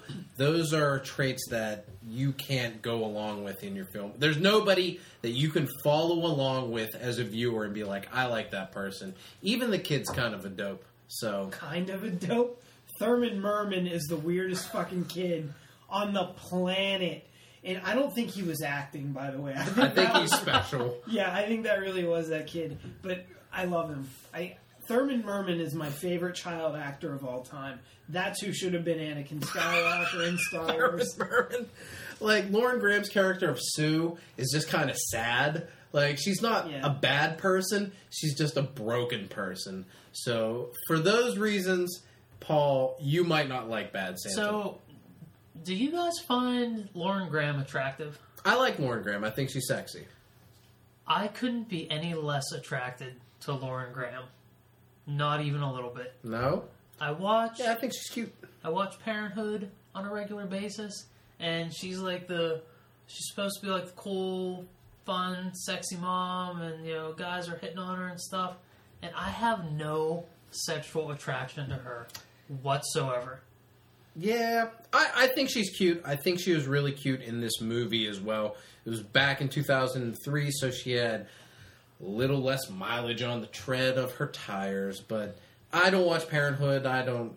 I don't, I don't know her from that at all, but I thought she was cute in Bad Santa. Matt is Thurman Merman the actor or the character? New character. It's the character. The actor is. It's he's just the kid in the credits on IMDb. If you're looking there, it's Uh-huh. Brett Kelly. Okay. Yeah, Bad Santa's gonna have to get uh, put on the list just to have seen it, just like The Godfather. I don't think that you'll ever see The Godfather. Um, I'll bring Bad Santa over next time I see you. I will watch The Godfather eventually because I did watch Scarface eventually. You must have hated the shit out of that movie. Did you like Scarface? It was alright. I've never seen it. You didn't hate Scarface? I didn't hate it, but I wasn't. I wasn't, you know, intrigued by it or anything. Could give it or take it. I don't know. I don't, I don't do mob movies. I, I don't Mob and understand that crime. entire. That isn't your thing. Well, mob, mob movies especially. I don't understand that entire lifestyle. Like, why do you want to live with a fucking, you know, looking over your shoulder all the time? Just fucking get out. Get out of the business. Just go, go move to Milwaukee. but that's all I your friends. Because you grew up like that, Paulie. Yeah. All your friends are. Yeah, I, I didn't grow up like that. So I, Me I, I neither, get but it. I mean, it's still something that I enjoy watching. Because it's so foreign to me. I don't know what it's like to rob anybody or do anything bad for that matter. Goody two shoes. You're not. You're not. Well, yeah. so, uh, Matt, Yeah. do you have any Christmas traditions, any movies that you like to watch every single year? Um, yes. However, it should be noted that um, Brett Kelly, Thurman, aka Thurman Merman, was also in Trick or Treat, the Halloween uh, cult classic that just recently got a sequel uh, Hmm. approved. Um, he was in that in 2007. I don't know who that. So was. he is your favorite child actor. Yeah, right. Because we be- talked about that movie on the, I believe it was on the Halloween podcast, and and then I lent it to Paul, and we both quite liked it. He would be a badass Anakin. Yeah. Oh, he was the the the son in it, and he was helping um, carve the pumpkin with uh, what's that actor's name? I don't know. So is is Trick or Treat your favorite Christmas movie? Yes. Is that where we're going with this? Yep. Trick or treat. There you go. All right. Looks like a Halloween podcast Redux. A close runner-up, though, for a favorite Christmas movie is it's got to be a Christmas story. I know it's kind of cliched at this point, but fuck that. I was a fan of that movie before before it became like the most popular thing since sliced bread. Which really, or is it the greatest thing since sliced bread? The greatest thing since sliced. Why is sliced bread the greatest thing ever? Why is that the gold standard for which all great things are measured? You can Paul, make sandwiches, Okay, beyond that. buttered bread. You can, but no, you break a piece off and butter it the old-fashioned. Way. Actually, that's the class way of. doing Is it maybe like the slicing of the bread that like bread itself was just like kind of lame, but then they cut it and it was like holy shit, sliced bread, not just bread, but sliced bread. I feel like sliced bread is also like would be a cool nickname for maybe like a a Weasley gangster or something. Is it sliced bread? Yeah. Hey, That's sliced like- bread. I think you're confusing that with home slice. or home stuck. And So sliced bread is your favorite Christmas tradition. yeah. Christmas Story, fantastic movie. Um, I think I, I watch it at least once a year, and I still find myself actually laughing out loud at it every time, even though I've seen it. I'm sure well over a hundred times, probably over five hundred times, knowing me. Well, it's hard to avoid watching it every year because it's on TNT on a loop for 24 hours. It's not that hard to avoid. I haven't seen that movie in seven to ten years. Do you go over families during Christmas? Because somebody's always got Yeah, it on. right. At I know one house that I go to. my family would come over on Christmas Eve, I made sure that shit's on TV. And certain family members are like, really? Can we just change the channel? No, fuck you. Go home if you don't like it. Yeah, that's I'm that family member that says, "Can we just turn this off?" I've, I've had enough of Christmas Story. I loved it when I was a kid. It was so funny when I was a kid and when I was in high school. But Paul has outgrown that kind of juvenile and then it sense of humor. and then it became the the Christmas mecca of movies, the Star Wars of Christmas movies, if you will. Paul used to like it when it was cool, much like he used to like Star Wars when it was cool and underground. I did. edgy. It was kind of nice because no one no one knew about it, and you weren't beat over the head with it all the time. Now they run it for 24 hours. One TV station runs it an entire day. That is, That's according to you, easily avoidable. Yeah, it is, and I do, but that still doesn't that still doesn't stop me from having to hear about it all the time. You want to teach new generations of kids that they're going to shoot their eye out, and you can't have one-eyed children running around on Christmas Day. I'm having this conversation with Matt right now. So you're not a big fan anymore. I'm sure if I sat down and watched it, I would still enjoy it. I would mm-hmm. still laugh at it. I don't dislike it. I just wish that I wish it was less a part of Christmas. Like I feel like that and National Lampoon's Christmas Vacation just exploded at some point, and now Christmas starts rolling around, and you can't you can't get away from them. You you just can't get rid of them. I wish they were played a little less frequently. There was a little less, you know, merchandise and fan hype surrounding them Yeah, there so has that maybe you could enjoy them a little bit more. The fact that people take tours of the house that Randy and Ralphie grew up in, it's kind of insane. That people still to this day do that. I visited that house and did the tour. It's not really a tour. You basically Yeah. go in and you walk around by yourself and check it out. Um, they let a handful of people in at a time. The, the reality is that that is not the actual house. Yeah? It, it is on the outside, but the inside, it's like a replica made to look the way that the sets look. All the Oh, indoor stuff That makes sense. from the movie was shot in Toronto, I believe, after they shot all the exterior stuff. So it was all done on sets and then edited together to look like one, you know, cohesive shot or whatever. But the inside of that house is all replica. The outside and the street and all that stuff, that's legit. What I think sucks for the people that live out there is that their neighborhood has become a, a tourist attraction because it truly is just in a neighborhood, Mhm. and you know you have just lines of cars parking, you know, like halfway on the sidewalk, especially around Christmas time. It's got to be annoying as shit. So as bad as Paul hates that movie, there's an entire town of people that hate it even more. I would think so, yeah. Unless all those people have since gotten out and other people like being there, I don't know, but Would you consider moving there? no. But um, they have a museum across the street. I guess the owner of the house went ahead and bought some property across the street, and that's kind of like the the museum uh, and gift shop where they have all the props from the movie and costumes. You know, you can see it was kind of cool if you're a big fan of the movie. Um, and then the gift shop where they sell like replicas of the leg lamp and the BB gun and shirts, magnets, all that kind of crap. We have a nightlight leg lamp that we put up for the holidays. Mm-hmm. It's fun. Doesn't hurt anybody. Fun. It's kitschy. Yeah. You know, I don't take myself that seriously. Put it up. Have fun. It's the holidays. I, I will put night lights up. I just won't put the leg lamp night light up. You're a serious man. I understand that.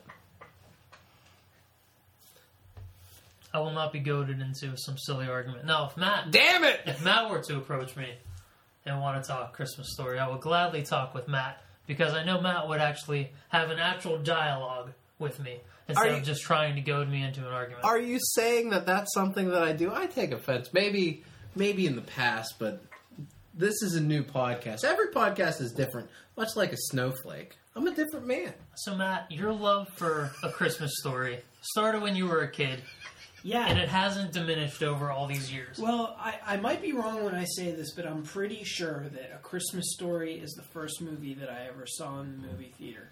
My parents took my brother and, and me to go see that movie back in 1983. I would have been, had just turned four years old. And we went on December 26th, the day after Christmas. And we went to the theater to go see Return of the Jedi. Back when movies, you know, Or in the theater for 12 months. Right. And it was sold out. So the other movie that was showing was A Christmas Story, so we saw that. And the only recollection that I have of being in that theater was the sequence when Ralphie beat up the bully. Which, as a kid, always gave me a lot of confidence that I could always beat up people bigger than me if I had to, because Ralphie was able to. You just need to Have Hulk, that. Hulk rage out. Hulk Rage out, yeah. It wasn't the bully like a couple years older. Several years, I think. He should have kicked the shit out. he of just Ralphie. wasn't ready. Ralphie caught him off guard because he was he was overconfident, and he never had anybody stand up to him before. That's what you gotta do. Punch a bully right Punch in the a bully mouth. right in the mouth. That's, That- what they, that's football uh, terminology etiquette one oh one. If I've ever learned anything from John Madden, that's what I've learned. If I've learned anything from listening to other people rec- recall their pasts on podcasts, it's that my memory is fucking terrible. I'll listen to people talk and they're like, oh yeah, that was on this channel. And even when Don was Oh, here and he was like, oh yeah, yeah. this was the Saturday morning lineup in 1983 for these three stations and this is what I do. Like, I don't remember any of that shit. But there are so many iconic moments in A Christmas Story that they will stick with me forever. You know, Ralphie beating up the bully, kid sticking his tongue on the the flagpole, Oh, shooting his eye out, fudge, the soap in the mouth, Santa stepping Santa on his head. pushing him down the side, Oh, oh, oh. Christmas dinner at the Chinese place. at the end. bumpuses, the dogs. I mean, it's a it's a it's a great movie. The pink uh, bunny outfit. Do we say that? Pink No. bunny outfit. It really is. It, it is chock full. As a matter of fact, now that you point it out, there's probably more iconic moments in that movie than any other movie that I can think of. Maybe there, were, maybe that's an incorrect statement, but We're not gonna. No head- one's jumping on you here. Off You can. This is a place where you can feel safe to make bold proclamations. like Thor: The Dark World was really, really, really good. and don't worry, Or- next week we won't jump ya. Or like everyone's favorite, Iron Giant is the greatest achievement in animation history. Modern filmmaking, I think it was. yeah. Citizen Kane. Boo. Have you ever seen Citizen? I Kane? haven't. I'd like to see that. I've seen it three times. Overrated, boring as hell. Seems Isn't- like that would be something isn't- you'd love. Is Citizen Kane the Rosebud movie? Yes. All right, I always get that in Streetcar Named Desire confused. Rosebud, Rosebore. Oh, Oh, zing! All right, so A Christmas Story. It's my favorite of all the Christmas movies. Uh, it it just has clearly withstood. It's a timeless movie. Do you think it's always going to be? Do you think it's really going to be timeless, or do you think the like '70s sensibilities of that movie are going to catch up to, are going to catch up to itself, and at some point people just aren't going to get it? Um, I think it's going to withstand the test of time. I already think that it has. I think it's transcended generations by now. I think there's a whole new generation of people that have fallen in love with it. Um, that movie is almost 30 years old. It so- probably helps that it was a period piece at that time because it's set in the 40s. Right. So it kind of takes a little bit of that away it, where it it's gets dated because it's supposed to be dated. it is um, probably like the most You Well, love that- period Is that when it takes place in the '40s? yeah Yeah. it's the most loved uh, Christmas movie since It's a Wonderful Life, and I feel like it's somewhat um, overtaking that because you know it's a bit younger, it's a little bit more hip, but um, you know people still love It's a Wonderful Life. That has clearly withstood the test of time, and I think A Christmas Story will as well. Fair. I don't think it's. I don't begrudge it. Its hype. Like I think it's it's it's worthy of it. I mean, it's you know from the the voiceover, the the whole thing. That's the funniest part too. Jean Shepherd actually did the voiceovers in that movie, and there are certain lines. Like my favorite part in that movie, I got to tell you my favorite part when he's in line to go see Santa Claus toward the end, and um, he's waiting there, and right in front of him is that goofy fucking kid with the aviator goggles on, and he turns Doesn't he around. have buck teeth too or something? I don't. He he was just so He's weird super goofy, yeah. and and if I'm not mistaken, he actually was wearing the goggle portion of the of the aviator hat, Did kids really do that? and he and he turned around to, to face Ralphie, and everything about his body language was hysterical. Like he didn't just turn his head; he he tur- his head his neck was straight as if he were in the Batman old fashioned cowl where he can't turn his neck, and his whole body just rotated toward Ralphie, and he had that that insane grin, and he's like, "I like Santa." And Ralphie was so unamused by this fucking kid that he just goes, yeah. And then Jean Shepherd comes in with the voiceover and he goes, Let's face it, most of us were scoffers, but moments before zero hour, it did not pay to take chances. And I think that is the all time funniest fucking line in that movie. I loved how rude the elves were as they were like hustling the kids up to Santa, who also in turn was like disinterested as fuck Yeah, to these kids. Yeah, the dialogue written for Jean Shepherd was some of the best parts of that movie, Yeah. and like the dialogue, his delivery of them, really good stuff. Now, Paul, I'm sure that you have a favorite Christmas movie. Or is it, or is it Christmas? Is it is it Kwanzaa? Do you have a favorite Kwanzaa movie, perhaps? Um, I don't think I have a favorite Christmas movie. Okay. Well, I mean, I guess we did talk about it a little bit before we came back, and we've been talking this whole time. You think that you could have like tried to figure one out? What do you think I've been doing this entire time? Avoiding fighting with all me. All the Christmas movies that I know and trying to pick a favorite, and I don't think I have one that stands out. Like, oh my god, I need to see this every year. I'm a big fan of Jingle All the Way, There. which is way better than it has any right to be. Some of Sinbad's best work. I've said it a long time. Arnold Schwarzenegger is best in comedic roles. Serious action hero, fine. I enjoyed Predator. I like T2. But throw him in Twins or Jingle All the Way.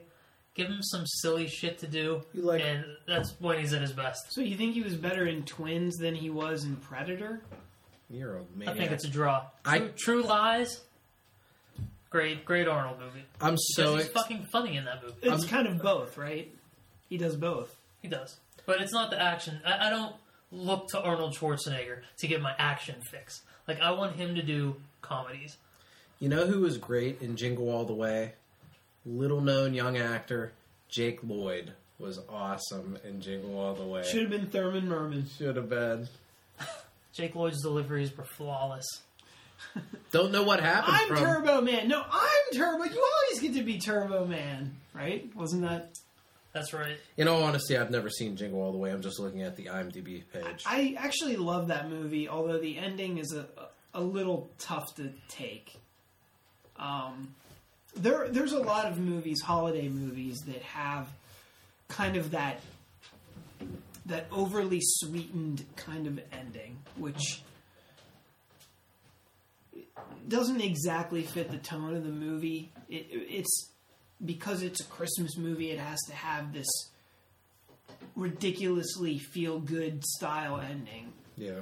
Um, I think Jingle All the Way is guilty of that. Uh, really, really popular one, Elf, is guilty of that. That's a good movie. Um, Eight Crazy Nights, the, the animated Adam Sandler Hanukkah movie. I've never seen that. It's pretty good The movie that I've taken to watching every You would Christmas hate it, season. though, which because has, it has singing in it. So I don't dislike singing movies. I love Godspell. I love West Side Story. I can get down with some musicals. just not the singing in The Hobbit. just not not singing in the Hobbit book. Okay, gotcha. So anyway, go ahead. The movie that I've taken to watching every Christmas season is J.J. Abrams' Star Trek. What? That's not a. I know it has nothing to do with Christmas, but something about it every year around Christmas For time. the last two years, I've been watching it every year. Last year, I just had this this need to sit down and watch Star Trek, and this year, same thing. I'm like, man, I need to sit down and watch Like we that movie. we talked about Lord of the Rings, and I I sometimes watch the Lord of the Rings around the holiday season. It makes a little bit of sense because it came out around the holidays. But Star Trek was a summer blockbuster. But that's okay. That's fair. If that's what you watch, that's what you watch. We don't judge here on I'm the not Sauce counting it as my podcast. favorite Christmas movie. You can. But it is- You can. It is going to be a Christmas tradition for me. I think that's cool. There are certain movies that are tied and associated with Christmas, even though they have nothing to do with it. Avatar, right? I've never seen Avatar. Came out around Christmas time. Avatar is pretty good. It was pretty good. Would it hold up if I watch it just at home on my Yeah, regular squ- screen? No 3D effects, no nothing. yeah. Check it out. It's it's an entertaining movie. Certainly, I, it. I don't think it's the greatest movie of all time. Like it Was Titanic Like a Christmas movie? came out. Was that a winter movie? it It came feels out- like it. It may was it maybe like Thanksgiving ish. No, it was more like Christmas, but I don't remember. I think it may have came out on Christmas Day. yeah. Uh, I almost went and saw that with my mother on Christmas Eve or Christmas Eve, um, New Year's Eve, December but I 19th. decided not to. December 19th, 1997. How many times did you go see Titanic, Matt? Zero. Zero, Twice. twice. Titanic's really good. Um, Have you seen it? Yeah. Once. It's a good movie. Really? I haven't really seen. like it. I haven't seen it since I watched it last in the theater. I didn't care for it. I didn't like Leonardo Di- DiCaprio. At the time, I couldn't stand that dude. I like it in spite of him. Really. I was rooting I for Billy dislike Zane him. the whole time. I don't. I don't like Leonardo DiCaprio. I haven't really liked him in anything I've seen him in. I think he's got a. I don't like his face. But I like. I like. Does his hair come into play here at all? No. I don't know. Something about that guy. I just. I just don't like him. But yeah, I like Billy Zane. I like Victor Garber. Kate Winslet was naked. Eh, Kate Winslet. Winslet's alright. Uh, You didn't who's, like um, Mr. Dave- Super High Standards here tonight, folks. Leonardo DiCaprio. Didn't like him in Inception. Not really. Didn't like him in Shutter Island. No, like it's something about him and his characters. I don't know. It's it's him. Like I, I can't get into his characters. Like everyone else in Inception, I liked. Mhm. Like I really liked all the other cast members in The Departed. But something about Leonardo DiCaprio, I can't fucking get into him. I think because he always looks ten to me, but he always has like some shitty, patchy facial hair to try to make him look tough, and that's just not who that guy is. He does not pull it off effectively. Hmm. Gremlins, another holiday movie. Christmas Christmas E movie. Halloween Redux, folks. Gremlins takes place during Christmas. Is that your favorite Christmas movie? Not favorite, but it's a Christmas movie. Gremlins? It's more closely tied. The opening theme song to Gremlins is Christmas. That's what they sing when they're fucking panning over the town. So it's a Christmas movie. What is your favorite Christmas movie? Bad Santa. I said it. I had one whenever we got to me. Yeah, I, I'm, I, I don't have one. I'm gonna have to sit down and really research some Christmas movies. Because nothing really stands out as oh my god, this is this is the one. But that also speaks to my uh, Hatred of holidays. My indifference toward Christmas. You're not a holiday person. No, holidays kind of just interfere with my daily run of things. Because you're a creature of habit. Right. Yeah, holidays just kind of interrupt my my routine. I could I could give or take them. Like I for real if I didn't have to do Christmas presents ever, that's fine. Like I don't need to get gifts. I don't need to give gifts. If we just put a pause until I'm dead on Christmas, You don't I wouldn't hate that. You don't like giving gifts? You don't like getting something really cool for one of your loved ones and watching them open it up and and oh, I never thought that you remembered that I said that I wanted this. You don't like that feeling? Uh-uh. I, I, I could could give it or take it. I mean, like if I if I love want- your honesty. if I want something real bad, I'm like, well, I'll just go buy it. And like, because the way I am with Christmas, I'm like, tell me what you want, and uh, and I'm I'm gonna go get it. I'm not like it's the whole thing about oh I gotta find stuff and I gotta do this and I mm. The only problem that I have with the holiday season is that Tracy's birthday is on the 15th and then Christmas is on the 25th. So I have a double dip of like birthday stuff and then right around the next week Christmas stuff. I don't dislike it. It's just difficult to get gifts in that short order. But I I I like Christmas. I like that. I like giving gifts and I like getting shit too. But I don't know. It's all right. I don't like. I don't like the commercialism. I don't like the way that people act during the holiday seasons because they're so stressed out and all the holidays and all that bullshit. Everybody's stressed. You're just being an asshole because that's who you are. I don't like that. Matt, are you on board with the Christmas spirit, the giving and receiving of Hold on. Matt. You're awful quiet over there. Yeah, I I am on board with it. I love Christmas. It's my favorite holiday. Uh, even though- Really? yeah. You are just full of bold statements today. I love Halloween and Thanksgiving too, but I would have thought that that Halloween would be your favorite. Christmas just a little bit more, and and that probably has a lot to do with kind of that nostalgia that I have as a kid. Um, in general, I'm kind of a nostalgic person and a traditional type of person, so it's hard to let that go. Um, but it, my love for the holiday has diminished a bit because of the commercialism of it and how other fuckers out there seem to be hell bent on like destroying what really was a pure and fun festive time of the year. Um, but as as my one friend once put in, in a Christmas card to me, as I was kind of getting down about the commercialism of the holiday, he said, "Look, don't let the bad guys win, so you can still like it for what it what it is to you." Um, and I think we can unequivocally say tonight after this podcast that Paul is the villain of the mix. I don't think there's podcast. any question after. But he's super honest. He's an and that's why we man. love Paul. Yeah, and uh, I don't. I- I How think many it- orphans did you kick in the nuts on the way to the podcast? I think there was a, there was a point where I I was resistant to Christmas because of all the commercialism and everything. But now I'm at the point I don't I don't give a shit. I just don't care. Do what you want. You know, have your big sales whenever. Like I still would prefer it to start after Thanksgiving.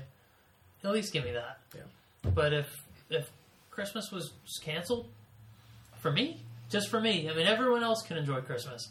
All the Who's down in Whoville. Yeah, I um I don't have any any deep uh, emotional attachment to the holiday. It's when a, when you're a kid, Christmas is amazing. When I was What- a, what was when your- I was a kid, Christmas was amazing. But the older I get, the less interested I get. Did you, can you remember what was your favorite Christmas memory? Do you have one deep down there in that That black heart of yours? I have, I guess the only, I guess there's only one I actually remember, which was, and it may have been. You remember one Christmas? It was that time that I knocked that bowl of porridge out of that homeless dude's hands. like I previously said, my memory isn't the greatest for for these things. I can't wait to hear what your favorite Christmas moment was. It was, it may have been the last time that I truly enjoyed a Christmas morning.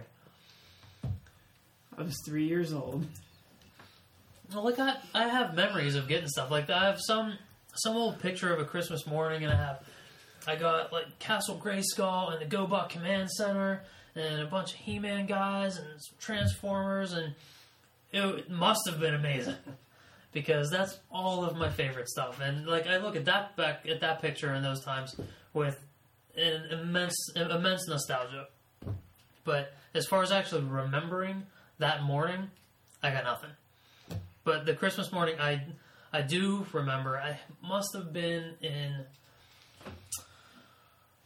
I want to say sixth grade, sixth seventh grade, or so, and uh, my brother, who's quite a few year, years years younger than me, like I was, I think I was just over that age where I wasn't getting up at five in the morning because I was excited about Christmas anymore. Like I was like, all right, Christmas is here. Um, this is I'm gonna enjoy it, but I'm gonna sleep in. But my brother was at that age where he was like, "This is awesome! We're gonna get up at four, woo!" And I remember him waking me up at like 4:30, 5 o'clock in the morning, just amped, ready to do this. Let's open some presents. Santa came. This is awesome.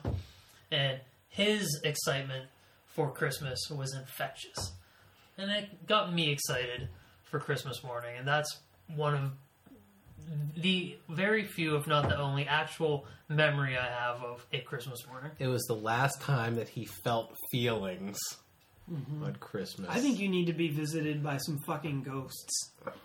You know what I'm saying? Hmm. I don't think I need, I need that one bit. I don't need a I don't need a walk down memory lane. Teach you the true meaning. Well, we're gonna go down memory lane, show you the present state of things, and then we're gonna show you dead. That's what they do. And how everyone misses me. I'm like, man, wasn't he a prick? But he was so honest. He was so was an honest, honest an prick. honest, honest prick. Mm-hmm. Matt, what was your favorite Christmas memory? Well, I, I talked about it a little bit the last time that we talked about Christmas on the podcast. I, I got a, a gift that I remember very vividly. It was the How to Draw Cartoons, the Bruce Blitz way, or whatever. I don't know exactly what it was called, but it was a VHS cassette tape. And it came with uh, like a pad of paper, a little portfolio kind of paper sleeve type of thing. Came with some pencils, a pen, a rubber eraser. My very first experience with a rubber, like a kneaded rubber eraser, which was the coolest thing because you could like stretch it out and never really used it as an eraser. You just played with it like silly putty. Made your hands smell weird.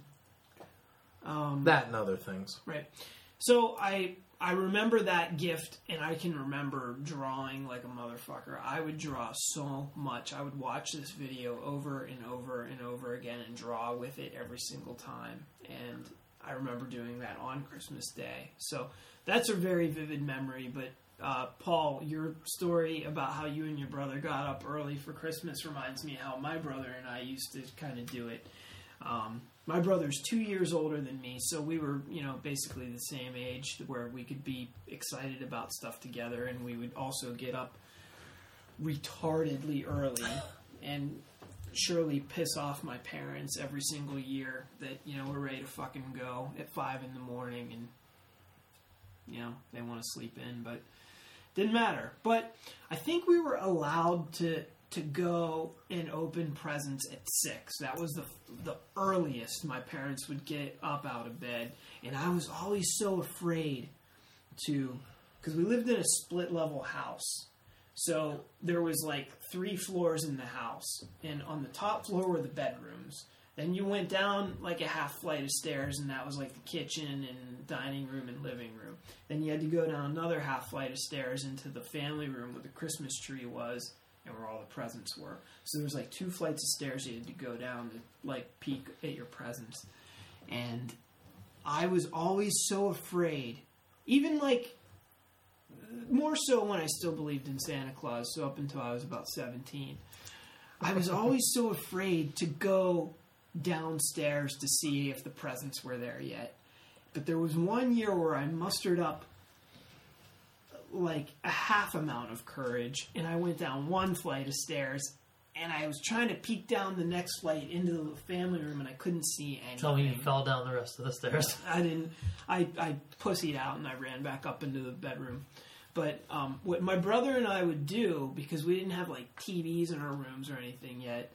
Um, what what we did was my brother had a little uh, travel uh, chess set, and we would play chess to try to pass the time. It was like the one time a year we would play chess. I don't think we even knew the rules. Probably play like checkers or something. No, I think he knew, but which is why I never won.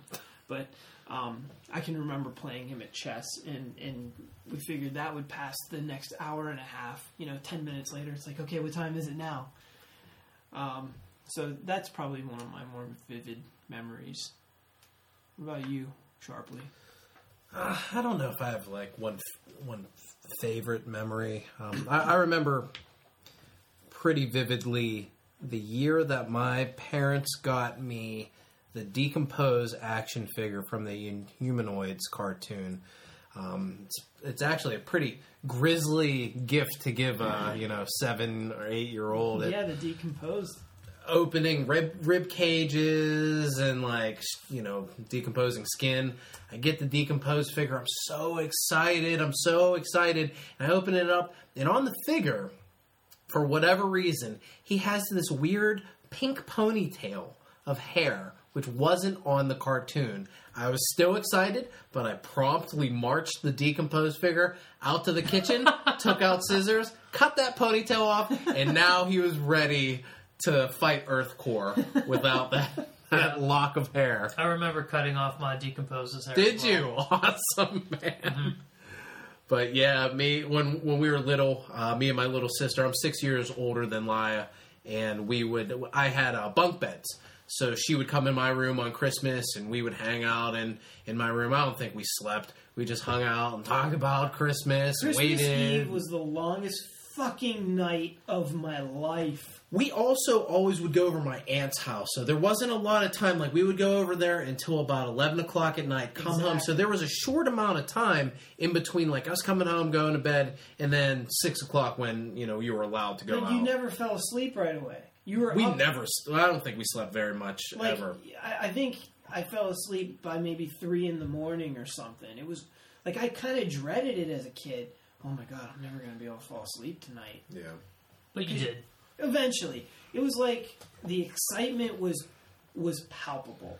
Like there was a tangible excitement that you could touch because it, it was fucking Christmas the next morning. So the sooner you can fall asleep, the sooner it's going to be Christmas. But Christmas Day evening was always one of my favorites because we would always we would always go and travel to you know two or three different family members' houses. But then by the time Christmas evening came around, I don't know if they still had. Like, I mentioned this before on on uh, Christmas Day. There's always basketball games on. So I don't remember if they did that even whenever I was. I think they still did it whenever I was when they started doing it when I was a teenager.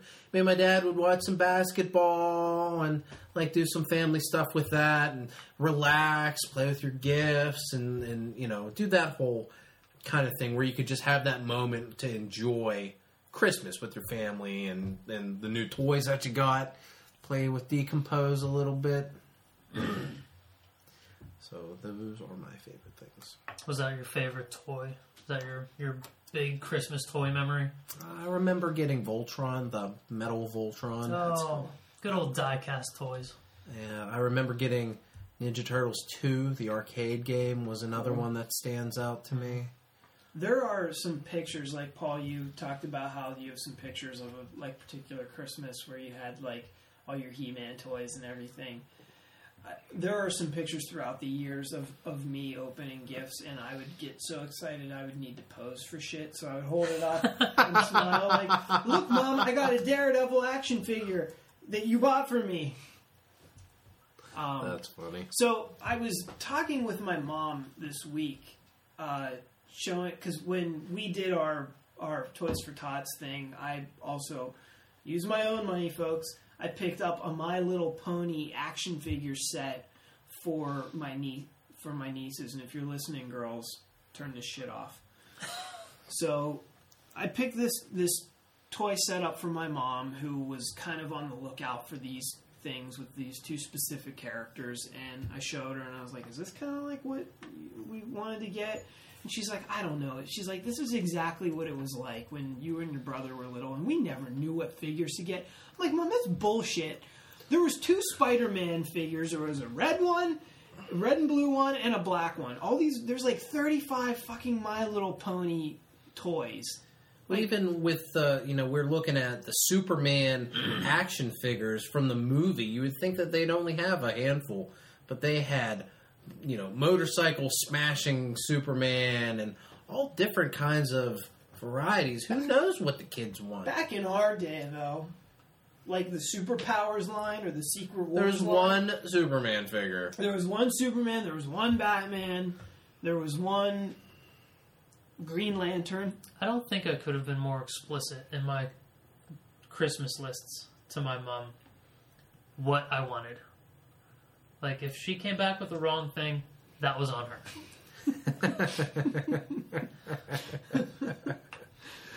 I was pretty detailed about my uh, my stuff too, but A rare Christmas memory that stands out was the Christmas I got Megatron. The first Megatron, who where you could make a toy that was a pretty legitimate decent weapon. replica of a fucking handgun. That is one figure that I to this day regret that I never owned. I never had Megatron, so in all the Transformer battles, I had to use like a stand-in Megatron with some like generic figure would, would just be Megatron. Got I got Megatron that morning, and we went to church, and I took Megatron with me Nice. Were you shooting the Took other a handgun. parishioners? in the church, but he was he was fresh, so every time I would transform him, Oh, he yeah. creaked so loud in the middle of quiet Catholic mass. If there was any doubt about where you're going when you die, just solidified it. Mm. The only thing wrong about that Megatron figure was that he was once he loosened up, he'd just collapsed. He couldn't support Yeah. his own weight once all the joints joints got loose. So beyond Christmas memories, you guys have any s- Christmas specials that you remember watching as kids? I remember all the Christmas specials. Well, Where I was- lack in Christmas movies, I would like to think I make up for in Christmas specials. Do you do you have a particular favorite or a few favorites you want to mention? All the uh, the stop motion ones, The Rankin Bass. Rankin Bass. Rankin Bass stuff. Which which one in particular? Probably Rudolph. Rudolph's. I, I think Rudolph was on more than uh, anything else. Growing up, um, I've only seen the year without a Santa Claus for the first time in the last couple of years. Might have been last year actually. I don't remember that. It was kind of weird. It wasn't. It was okay, um, but compared to Rudolph, not even close, in my opinion. That Hey. kind of stands alone. Peanuts Christmas. Charlie Brown Christmas. Yeah. Sorry. Any others? That's all I got. So You made it sound like you had this incredible wealth of knowledge of Christmas specials. He You improved. three. He improved. yeah, hundred I, I percent. don't. Well, you said I like to think I make up for it. Yeah. Just I was confident that. you had a lot Just- of stuff. just I was keep like, ooh. that. I was I was, I was about confident yourself. too, but now that I'm thinking about stuff, I'm like, wait, was that a Halloween special? Well, one that you should have liked the the Grinch who stole Christmas. Fuck yeah! I mean, I'm very- I would imagine that that would have been your with the favorite. Grinch. and his exploits and feelings on happiness in the holiday season. What about you, Ian? I like the uh, California Raisins Christmas special. I like that a lot. I've never seen that. No, No. any of the California Raisins like claymation stuff because they had like a behind the scenes like making of the band California Raisin special that I I loved. It was all like Motown hits, and up until I was 25, I thought the California Raisins wrote all those songs. Uh, I remember the California Raisins, but I don't remember any particular specials by them. And every time I look at you tonight, folks, Ian is wearing a Wolverine body t-shirt where his head is Wolverine's head, but basically Wolverine is a tiny little man, like even more tiny than he would be in real life. And I see your giant head, and if I look at the whole thing, it's just bizarre. And like, I don't know if you've noticed me like kind of holding back laughter a few times when I look at you. I thought it was just my natural humor. Well, that too, but come on. It's a pretty funny shirt. I, I laughed out loud when you walked in. I knew you guys would enjoy this. So, I remember more than three Christmas specials from whenever I was a youngster. Um, I remember the I uh, hope so, because I'm really bad at this. The Rudolph was a big favorite of mine. There were some other favorites that I liked at the time that I don't feel have exactly withstood the test of time, like the Berenstain Bears Christmas special. You like that one? I did like that one. What was the Heat Miser thing? That's another one of Was the that That was the Christmas year without specials? Santa Claus. So that's what that was? Yeah. Huh. How about that? See, I, I know these things. I have passing knowledge of these things. I just can't seem to put them all together. The the best one though is probably a Muppet Family Christmas because what that did was that was the one where all the Muppets decided to surprise Fozzie Bear's mom for Christmas because she was going to be alone in the country for for the holidays. So they were going to show up on Christmas Eve, surprise her. We're all going to stay here with you and have a great Christmas. Meanwhile, she was ready to go to like Florida or Hawaii or something and learn how to surf. But they caught her right before she left. Next thing you know, fucking Sesame Street shows up. I don't know who invited them, Oh, but they showed up. You're right. Then they they go down into the basement, and there's a little hole in the basement, and they go into like these caves and caverns. Next thing you know, they meet up with the Fraggles. So it had everybody. It had Sprocket from Fraggle Rock. It had Doc, who was like the one and only human character in the in the show. Plus all the Muppets. It was a, a lot of fun. It was funny. It was kind of cool to see everybody kind of interacting. Yeah, now that I look at images from this thing, I'm pretty sure this was the first time I realized the Muppets and Sesame Street were from the same Yeah, same place. felt like it just went together. uh, huh. blew my mind. Um, I just remembered another one. You bringing up the Muppets reminded me of Emmett Otter's Jug Band Christmas. Yep, that was going to be the next. one. Yeah, so go ahead and take it, take it away. Uh, I really like that. Well, one. something I didn't realize. I think it's from 1977. I had no idea it was that old, but that's about. Um, I guess it's based on a children's book that was written, but then I guess Jim Henson got the rights to it and did it with puppets. But it's about these animals that live in this town, and they all you know act like people.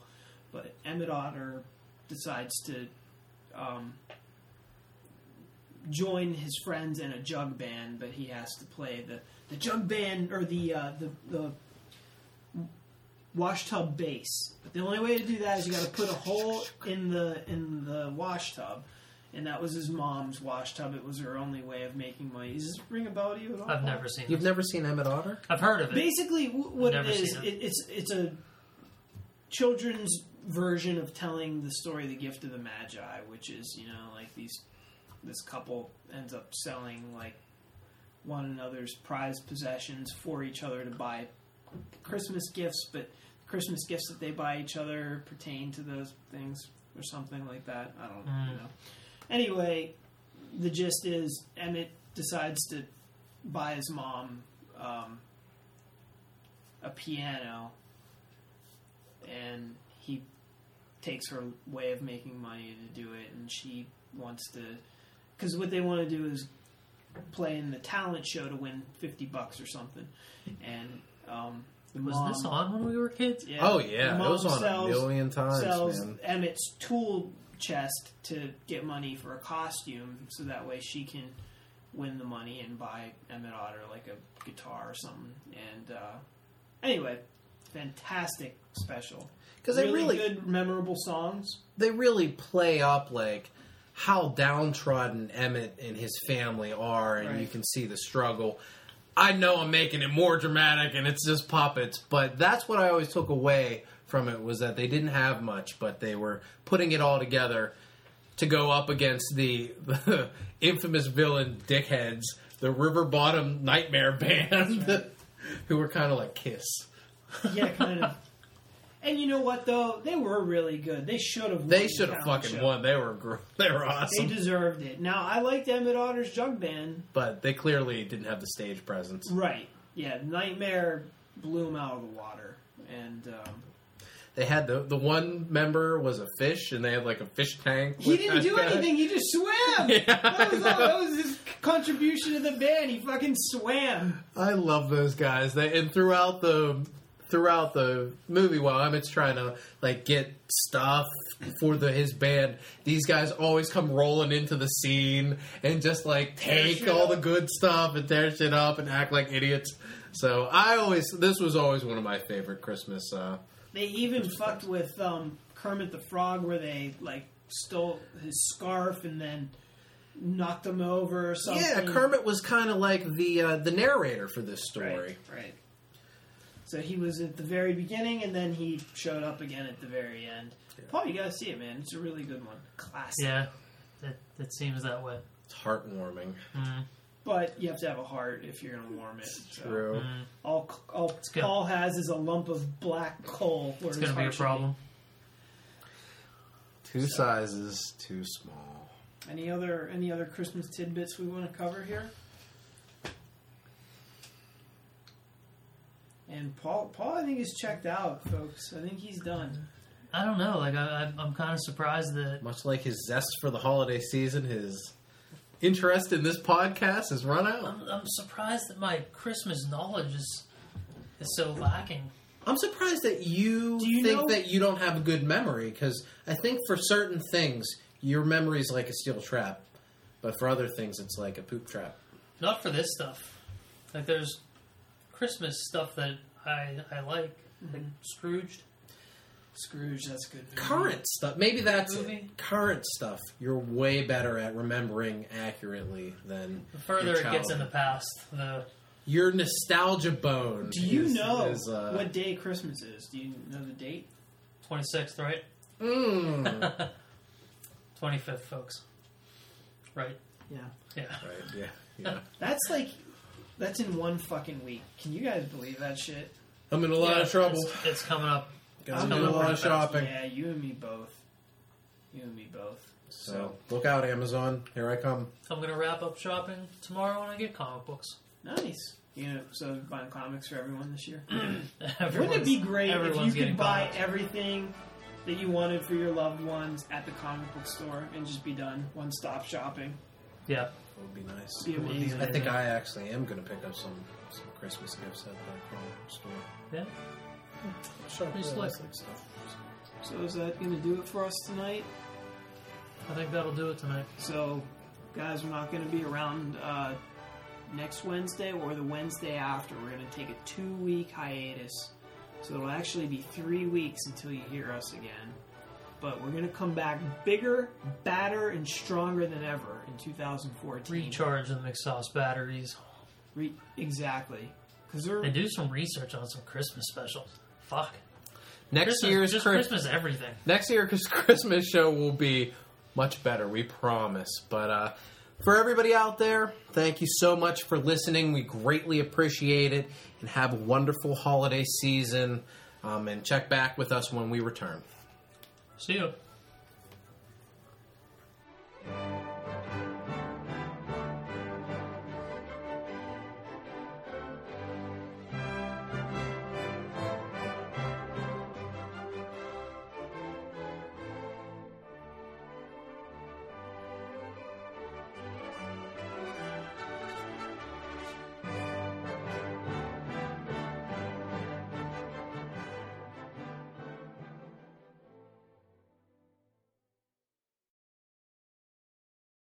Was it Emmett Otter's uh, sex band Christmas? Wasn't- this- see, this is before Cinemax was dirty like that. It was never not dirty.